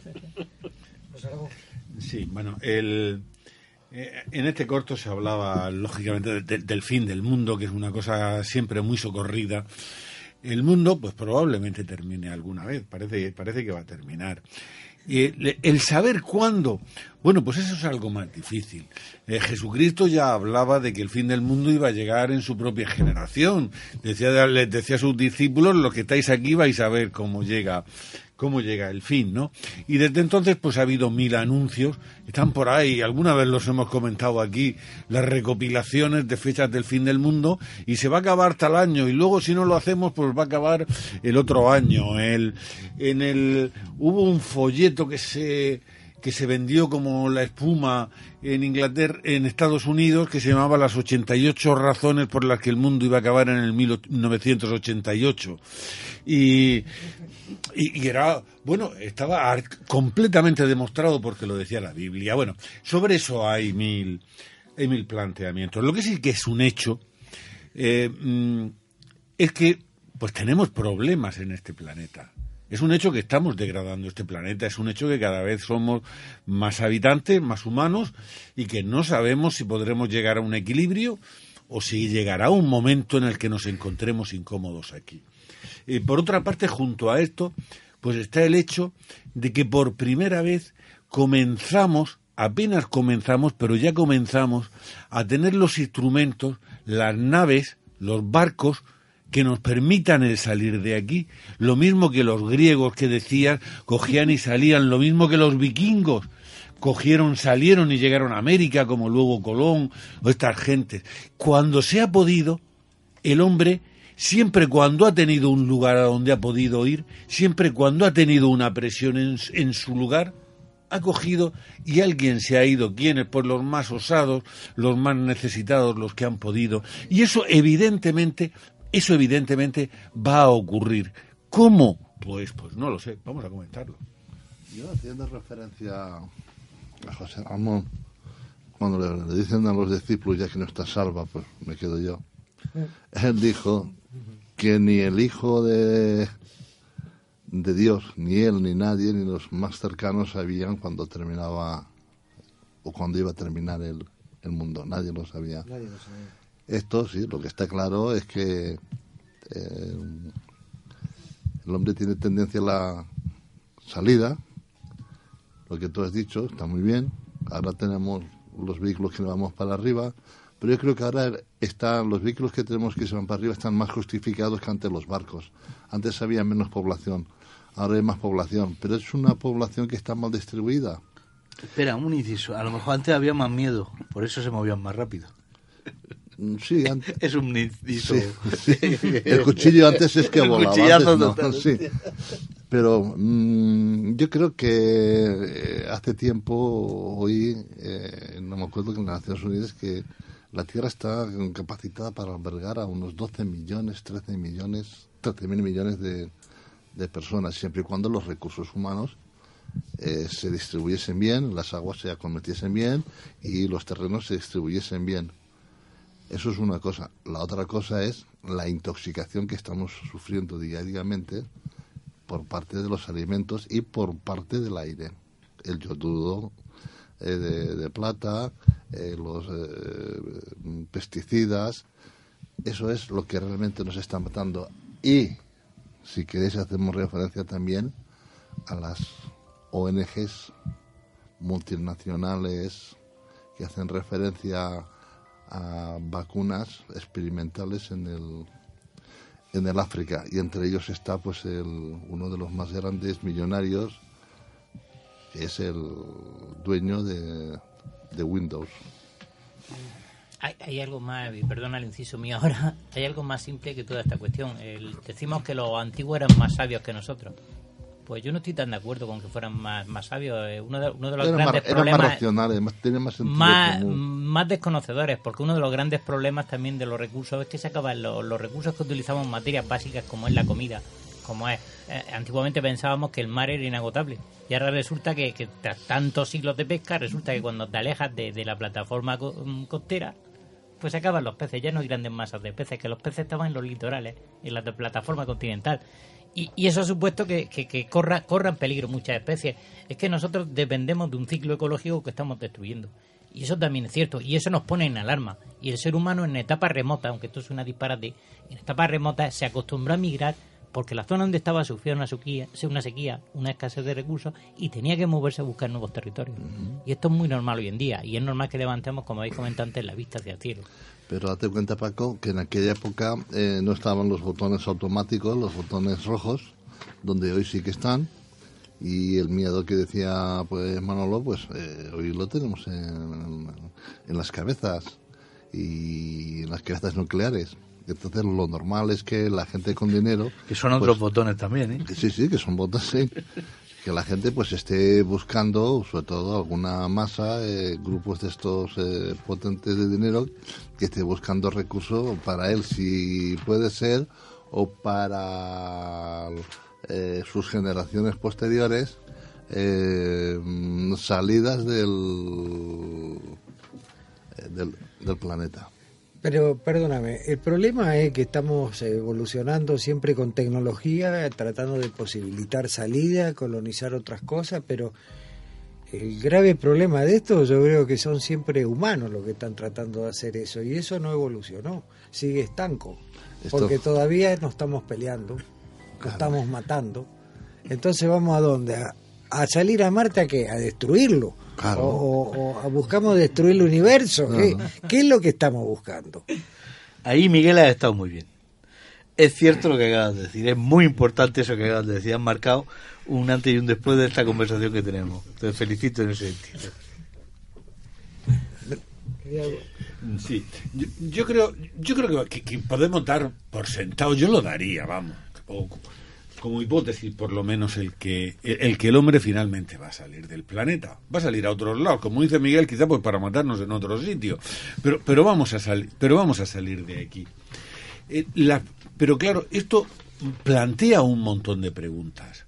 Yo, yo quería destacar dos de ellas, que creo que son de las primeras. La primera es ¿a dónde vamos?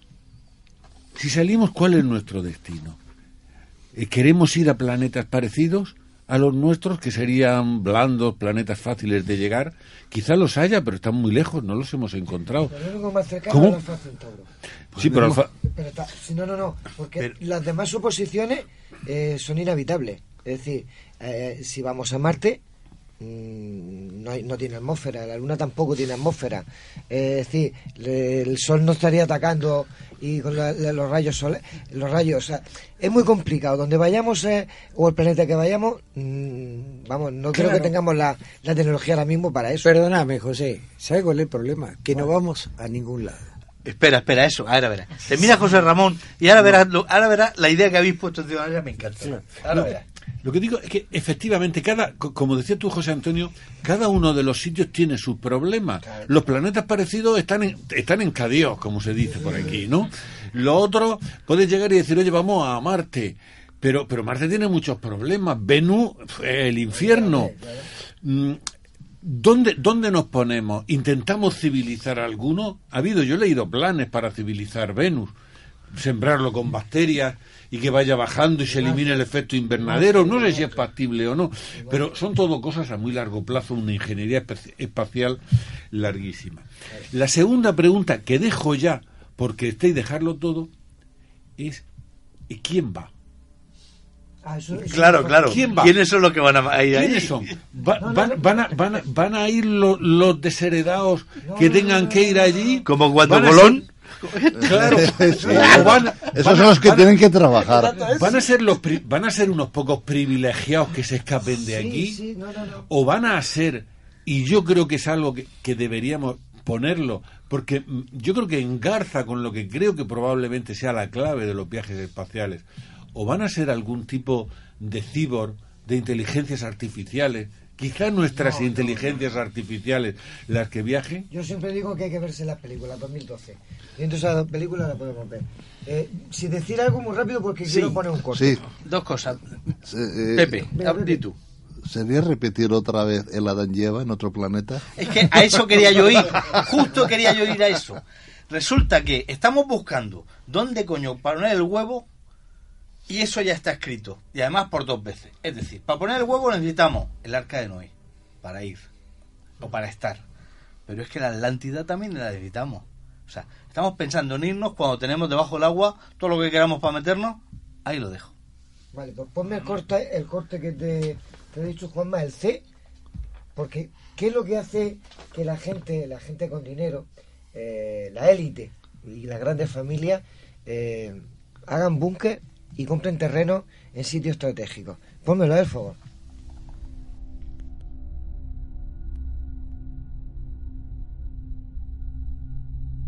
Supercrack Estrella presenta. ¿Qué saben las élites mundiales que nosotros no? En el sitio web Insider Top Secret, este material aparece periódicamente en las últimas semanas. Ellos se van. Transportan a sus familias y su riqueza a los refugios. Se están preparando para la próxima limpieza del planeta de un virus llamado hombre. ¿Qué limpieza será esta? ¿Cataclismos, la gran guerra o una catástrofe creada artificialmente? No importa. Lo principal es que ellos saben. Este proceso ha comenzado y está llegando a su fin. Prestemos atención solo a lo más importante. Ya está claro que por algún motivo han elegido Nueva Zelanda, pero todo por partes. Comencemos con la parte superior del iceberg. Los Baruch, los Rothschild, los Rockefeller, Israel y la punta del Imperio Británico encabezada por Reina Isabel II, multimillonarios y millonarios, todos piensan irse allí. Todos ellos, por algún motivo, recientemente comenzaron a prestar especial atención a Nueva Zelanda. Recuerda cómo los Rothschild compraron 12.000 acres de tierra en un área remota hace dos años y comenzaron a construir algo bajo tierra. Y los Baruch, que compraron 20.000 acres allí, comenzaron la construcción de una ciudad refugio subterránea con una gran cantidad de equipos técnicos, lo que causó un pánico real entre los habitantes locales. La reina de Inglaterra también se dio cuenta de que algo se estaba acercando, algo malo para ellos. Los representantes secretos de la reina Isabel compraron una gran área de tierra. Al parecer, también decidieron convertirse en sobrevivientes y construyeron una gran ciudad subterránea, que a fines del año pasado comenzó a almacenar todos los valores históricos nacionales. Todo según las sagradas escrituras.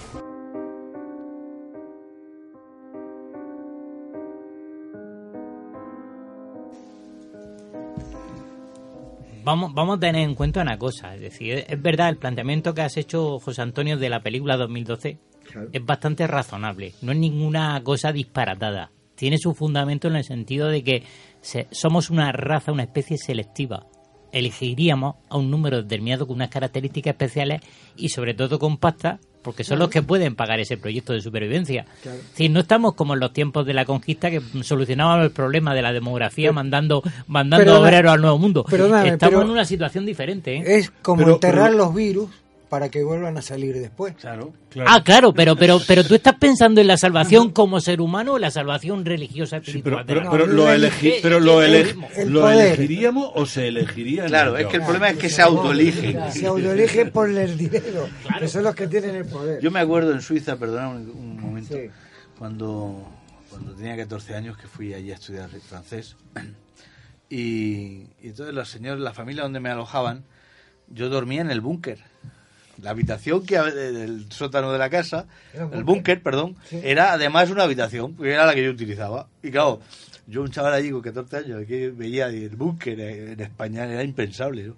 Y gracias a Dios que creo que sigue siendo impensable esa pérdida absoluta de tiempo.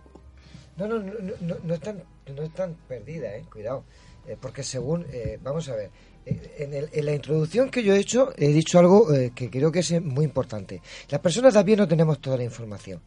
Y de eso sé lo que estoy hablando.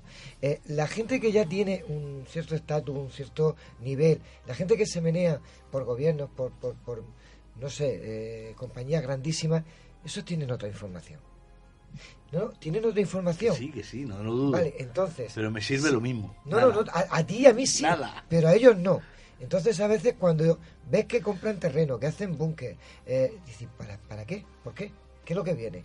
Sabemos que va a haber un final, lo que no sabemos ni cuándo ni, ni cómo. Por eso me encanta la mejor- filosofía de los valencianos. Salud y fuerza al canú. Y adiós. Se acabó, se acabó. Pero, pero el canut no, ¿eh? El canú es el dinero, el, el- se el- guardaba el dinero. El canut es un trozo de caña un poquito ancha donde Se eh, llevaba la- se- lo- se va- aquí en el efectivamente, cinturón y se vaciaba y entonces en vez- la cartera antigua era la cañita ancha y ahí se metía el dinero y entonces la tenía eh, en, en ese- en el ca- Por eso, Oye, por los testigos de Jehová al final tendrán ¿Espacio? no Ah.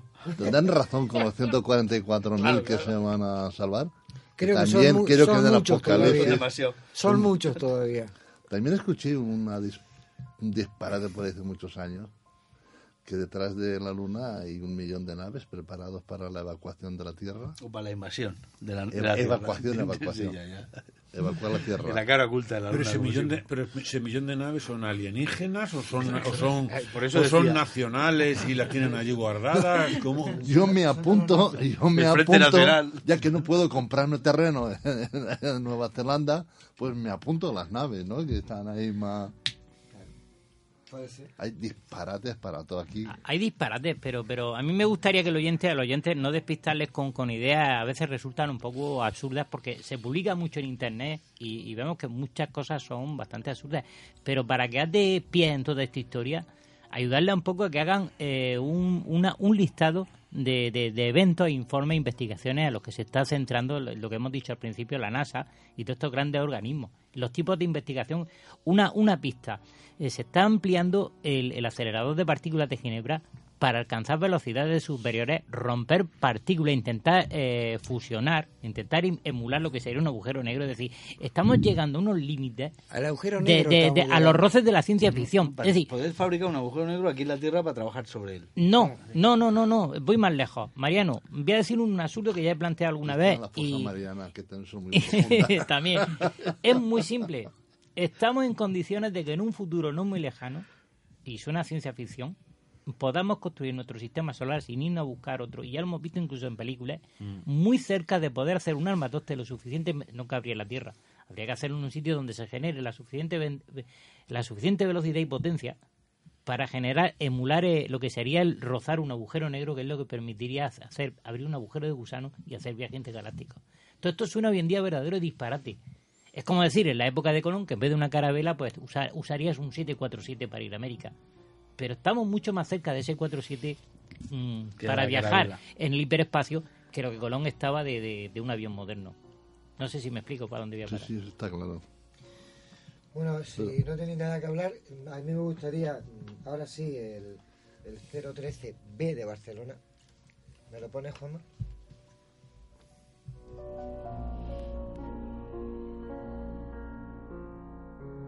Un estudio realizado por la Agencia Espacial Norteamericana y por varias universidades de Estados Unidos logró determinar que existen altas posibilidades de que una erupción solar choque contra la Tierra en 10 años. De acuerdo con la investigación, existe un 12% de probabilidad de que una nube, producto de una tormenta solar extrema, choque de frente contra la Tierra. Este es un fenómeno similar al que ocurrió en 2012, aunque en aquel entonces la tormenta no alcanzó al planeta. De igual forma, el estudio resalta que de chocar contra la Tierra una explosión o llamarada solar, esta podría generar un caos eléctrico y electrónico en los cinco continentes. Los especialistas hablan de apagones masivos, todos los dispositivos conectados al suministro eléctrico tendrían fallas y muchos dejarían de funcionar por completo. Por ahora los científicos estudian este fenómeno para determinar la mejor forma de prevenirlo, de lo contrario se podría pasar de la era científica a la era de piedra en tan solo unos pocos meses.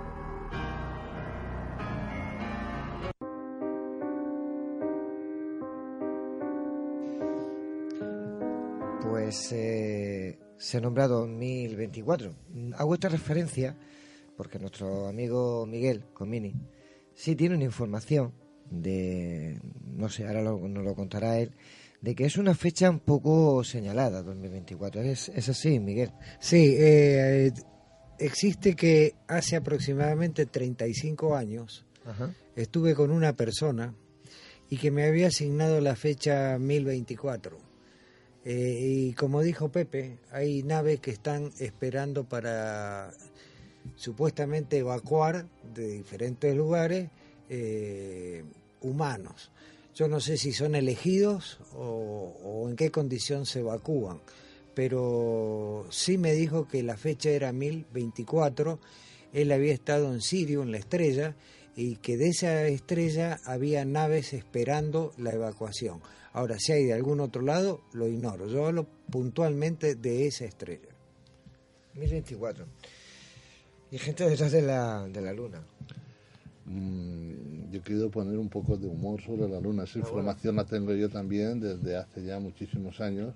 Eh, también se consiguió en una tierra donde Miguel y yo pues la conocemos perfectamente y donde allí pues suele pasar bastantes cosas. También, pero sí es un poquito más escéptico.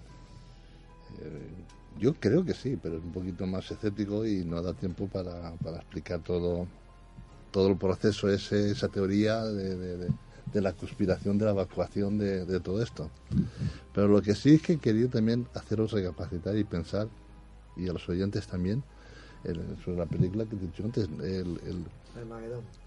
Eh, daros cuenta que quién es el que le pasa eh, las, eh, a los directores de cine, quién les pasan los guiones para que poco a poco, según cómo vamos avanzando en el tiempo, se vaya haciendo realidad. Desde Julio Verne, bueno, ya, ya no hablamos ya de, Claro. de- de- de- hasta acá.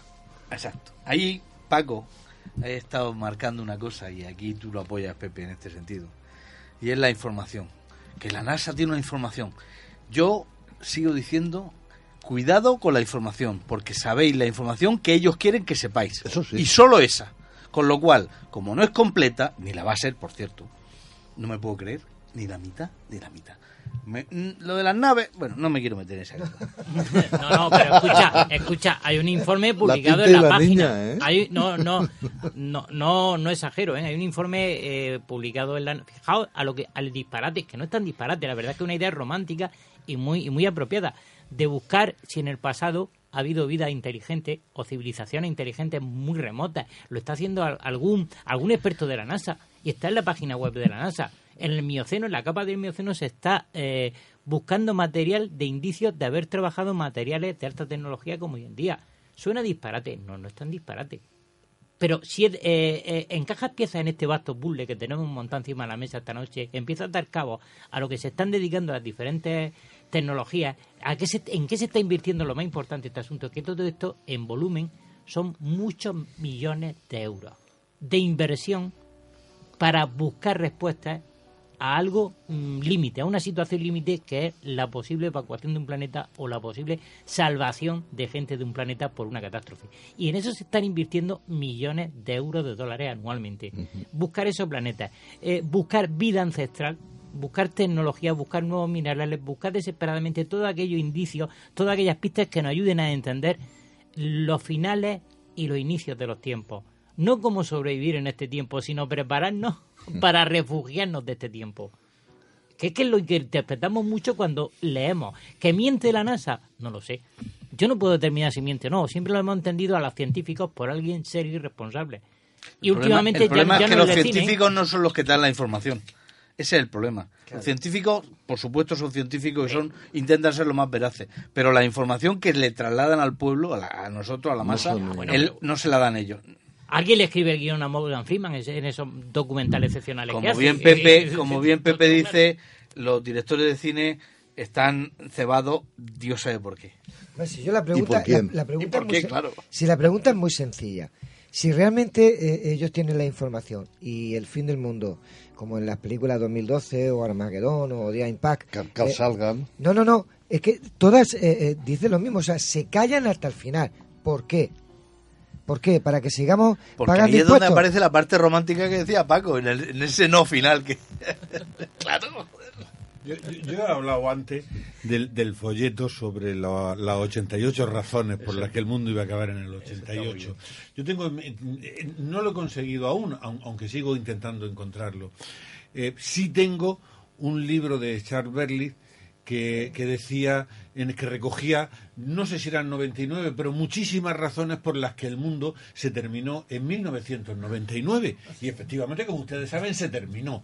Lo poco que quedó acabó en el 2012, como ya habían predicho los mayas. Y ya, bueno, pues queda un reto que sea, quizás sea el que acabe en el 2024. Pero ya queda muy poca cosa. Porque la mayor Pero parte hay ya, que, ¿eh? hay que, hay que entender lo- los finales. No son finales catastróficos, son finales cíclicos o eras, que no tienen nada que ver con destrucción de la raza. Son finales cíclicos, energéticos. Son finales de otro sistema, otros conceptos. No lo que estamos pensando de que va a caer aquí cabezas nucleares, ni que nos van a tal. Son finales de formas de pensar. Daros cuenta desde el 2000 hasta hoy, lo poquito y lo grande, o sea, y lo mucho que se ha avanzado en la forma de pensar en 18 años, ¿eh? Y ya no solamente eso, sino ya estamos hablando ya del 12, que también es una fecha muy clave también. Y el 24 es otra fecha clave Claro. también. Yo, yo, José Ramón, que... Y el 32. Claro, y, y- y- y los años que digamos. Yo, José Ramón, me gustaría hacer una pregunta porque cada vez que lo digo me dice que son ciclos. Yo eh, sigo mirando el tiempo, sigo mirando el daño que le estamos haciendo al planeta Tierra y, y veo que el tiempo, mm, para mí, no son ciclos. El- eh, hay muchos más terremotos, hay muchos más eh, huracanes. ¿En base, en, base, en- en base a qué es esa información? ¿Comparando con qué? Con- años anteriores. No- los datos no dicen eso. Los Los, datos datos, sí so- dicen los datos eso, sobre ¿eh? el terremoto, pues fíjate, hoy, que me, hoy me habéis dicho que no he abierto el ordenador, es verdad, pero si no lo podríamos buscar. No, no, pues Pero- busca lo que pero quiera. Lo, lo- lo he buscado en otras ocasiones que hemos hablado de fin del mundo y Sí. no hay más terremotos. Sí, sí, hay más Ahora, lluvia, hay mangas marinas no hay más donde y huracanes que- donde no habían antes. O sea, eso está ahí, eso no lo podemos. Pero hay una tierra hueca.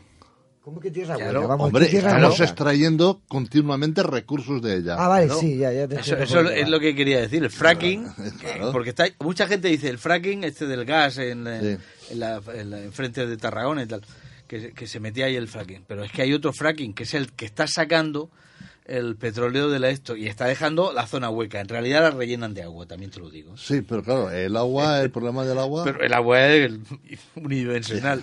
Claro, el, el agua tiene. eh, es un cubo de agua. Hay, hay mucha Que- más que cantidad el agua- de el agua cubo que de- los agujeros que vamos a dejar en, en Irak y en el subsuelo, eh, todo el Sí, subsuelo, las sí. reservas de petróleo mundial. Hay mucho, muchas más ahora han descubierto eh, capas internas de, de agua. De, digamos que hay mucha más agua eh, de la que tenemos en los océanos arriba. Hay, interiormente hay mucha más agua todavía. ¿Habéis Esto visto, curioso. ¿habéis visto la, curioso. pie- la piedra de la tierra, lo que es? ¿Dónde está construido? ¿Dónde estamos nosotros? Nosotros, eh, España, o No, no, nosotros, nosotros, nosotros en la eh, los seres humanos. Han quitado el agua Claro. del mundo y han dejado lo que es la consistencia de la piedra. Y, y te- y- y es casi un- una pirámide, no es tan perfecta, pero es casi, eh, con ondulaciones, casi es una pirámide. Y encima rellena de agua. Y ahora venís vosotros diciendo que debajo de la piedra hay agua. No, no, no lo digo yo, lo dice, lo dice precisamente estudios como los de la No sé, sí. Yo- hombre, yo lo que quería decir, porque creo que, disculpar, lo digo con el máximo respeto, pero creo que nos estamos yendo un poquito. Yo, yo creo que en todo, cualquier no, cualquier cuatro minutos, ¿eh? cuatro minutos, es muy rápido. Yo creo que, y termino, eh, cualquier noticia da lugar a cualquier especulación. Pero la, la búsqueda de planetas extraterrestres no es algo nueva. Es algo que se está haciendo desde que mm, a través de telescopios se ha podido empezar a hacer con algunas técnicas. Ahora, pues se dice, bueno, pues eso lo hacemos mejor desde el espacio porque no nos molesta la atmósfera, que es una gran molestia para los telescopios. Y, y, lógicamente se están buscando planetas extrasolares, lo cual no parece ningún disparate. Y si uno busca planetas extrasolares, pues ¿cuáles le interesan más? Pues lógicamente los que sean más parecidos a la Tierra, sea para irse o sea solamente para saber cómo es y qué posibilidades hay. A partir de ahí, uno pues puede pensar lo que quiera, porque la mente es libre. Pues yo sigo opinando lo mismo. Si están haciendo algo, es por, por, por algo. O sea, la- ese tipo de personas no hacen nada por nada, sino porque detrás de ellos eh, lo van maquinando. Es decir, y lo que no nos vamos a enterar son las personas de a pie. Pero cuando hacen búnker, cuando hacen buscan eh, medios de locomoción mucho más rápido que el que tenemos para ir a otros planetas, eh, buscan lo más similar para poder, bueno, poder estar buscando vida igual a la nuestra. Pero yo digo que no. Yo digo muy rápido y con esto termino, tipo telegrama.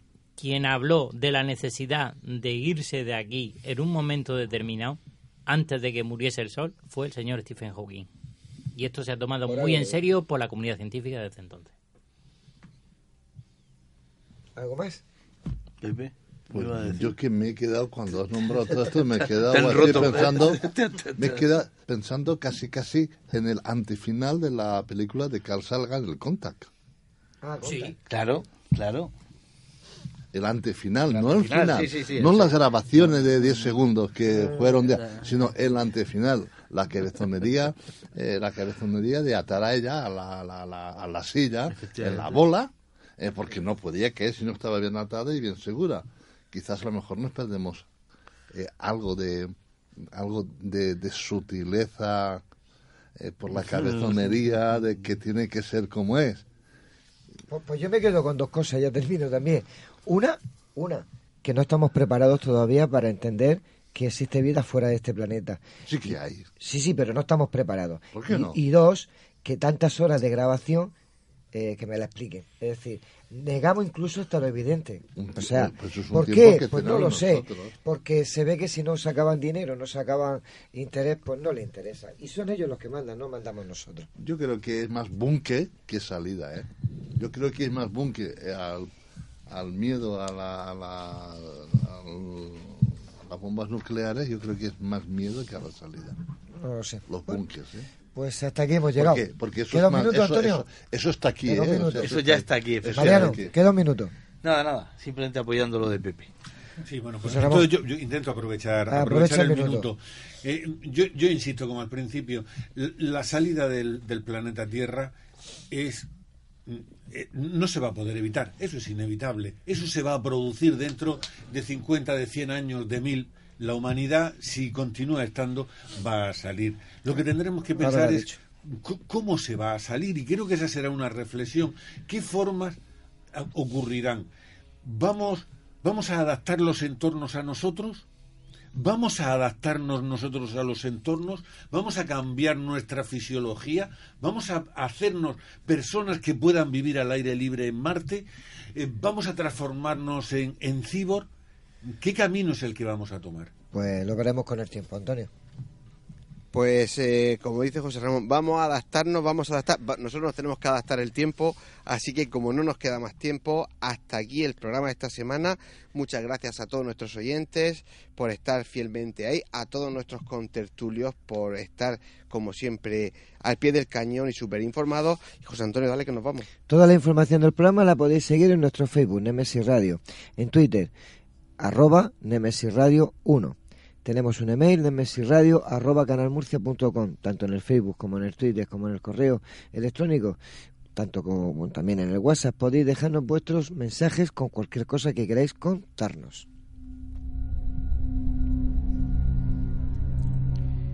Y recuerden, Nemesis Radio, todos los jueves a partir de las 22 horas en Radio Inter 96.8 FM en Murcia y 92.4 FM en Cartagena.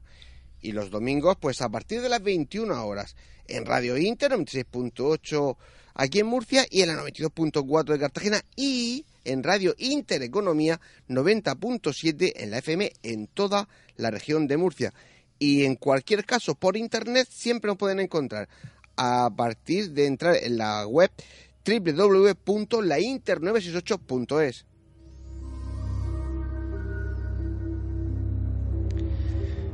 Y por si hay alguien escuchando en el universo y nos quiere echar una mano, no olvidéis que nuestras voces viajan ya por el universo.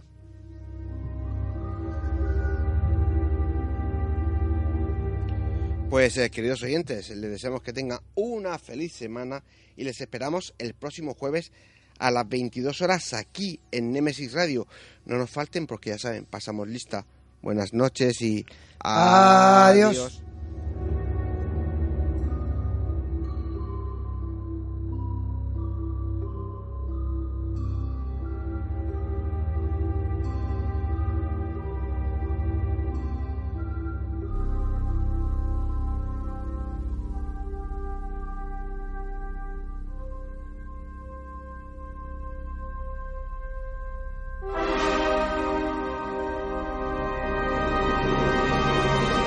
¿Estamos solos en el universo?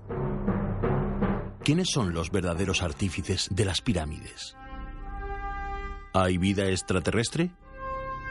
De ser así, ¿es posible que ya estén entre nosotros? Psicofonías, Ouija, ¿nos hablan los muertos? Némesis Radio, viajando a lo desconocido, sobrepasando el horizonte de la conciencia. Némesis Radio, programa dirigido y presentado por Antonio Pérez y José Antonio Martínez. Todos los jueves a las 10 de la noche y los domingos a las 9 en Radio Inter y Radio Intereconomía, región de Murcia. Némesis Radio.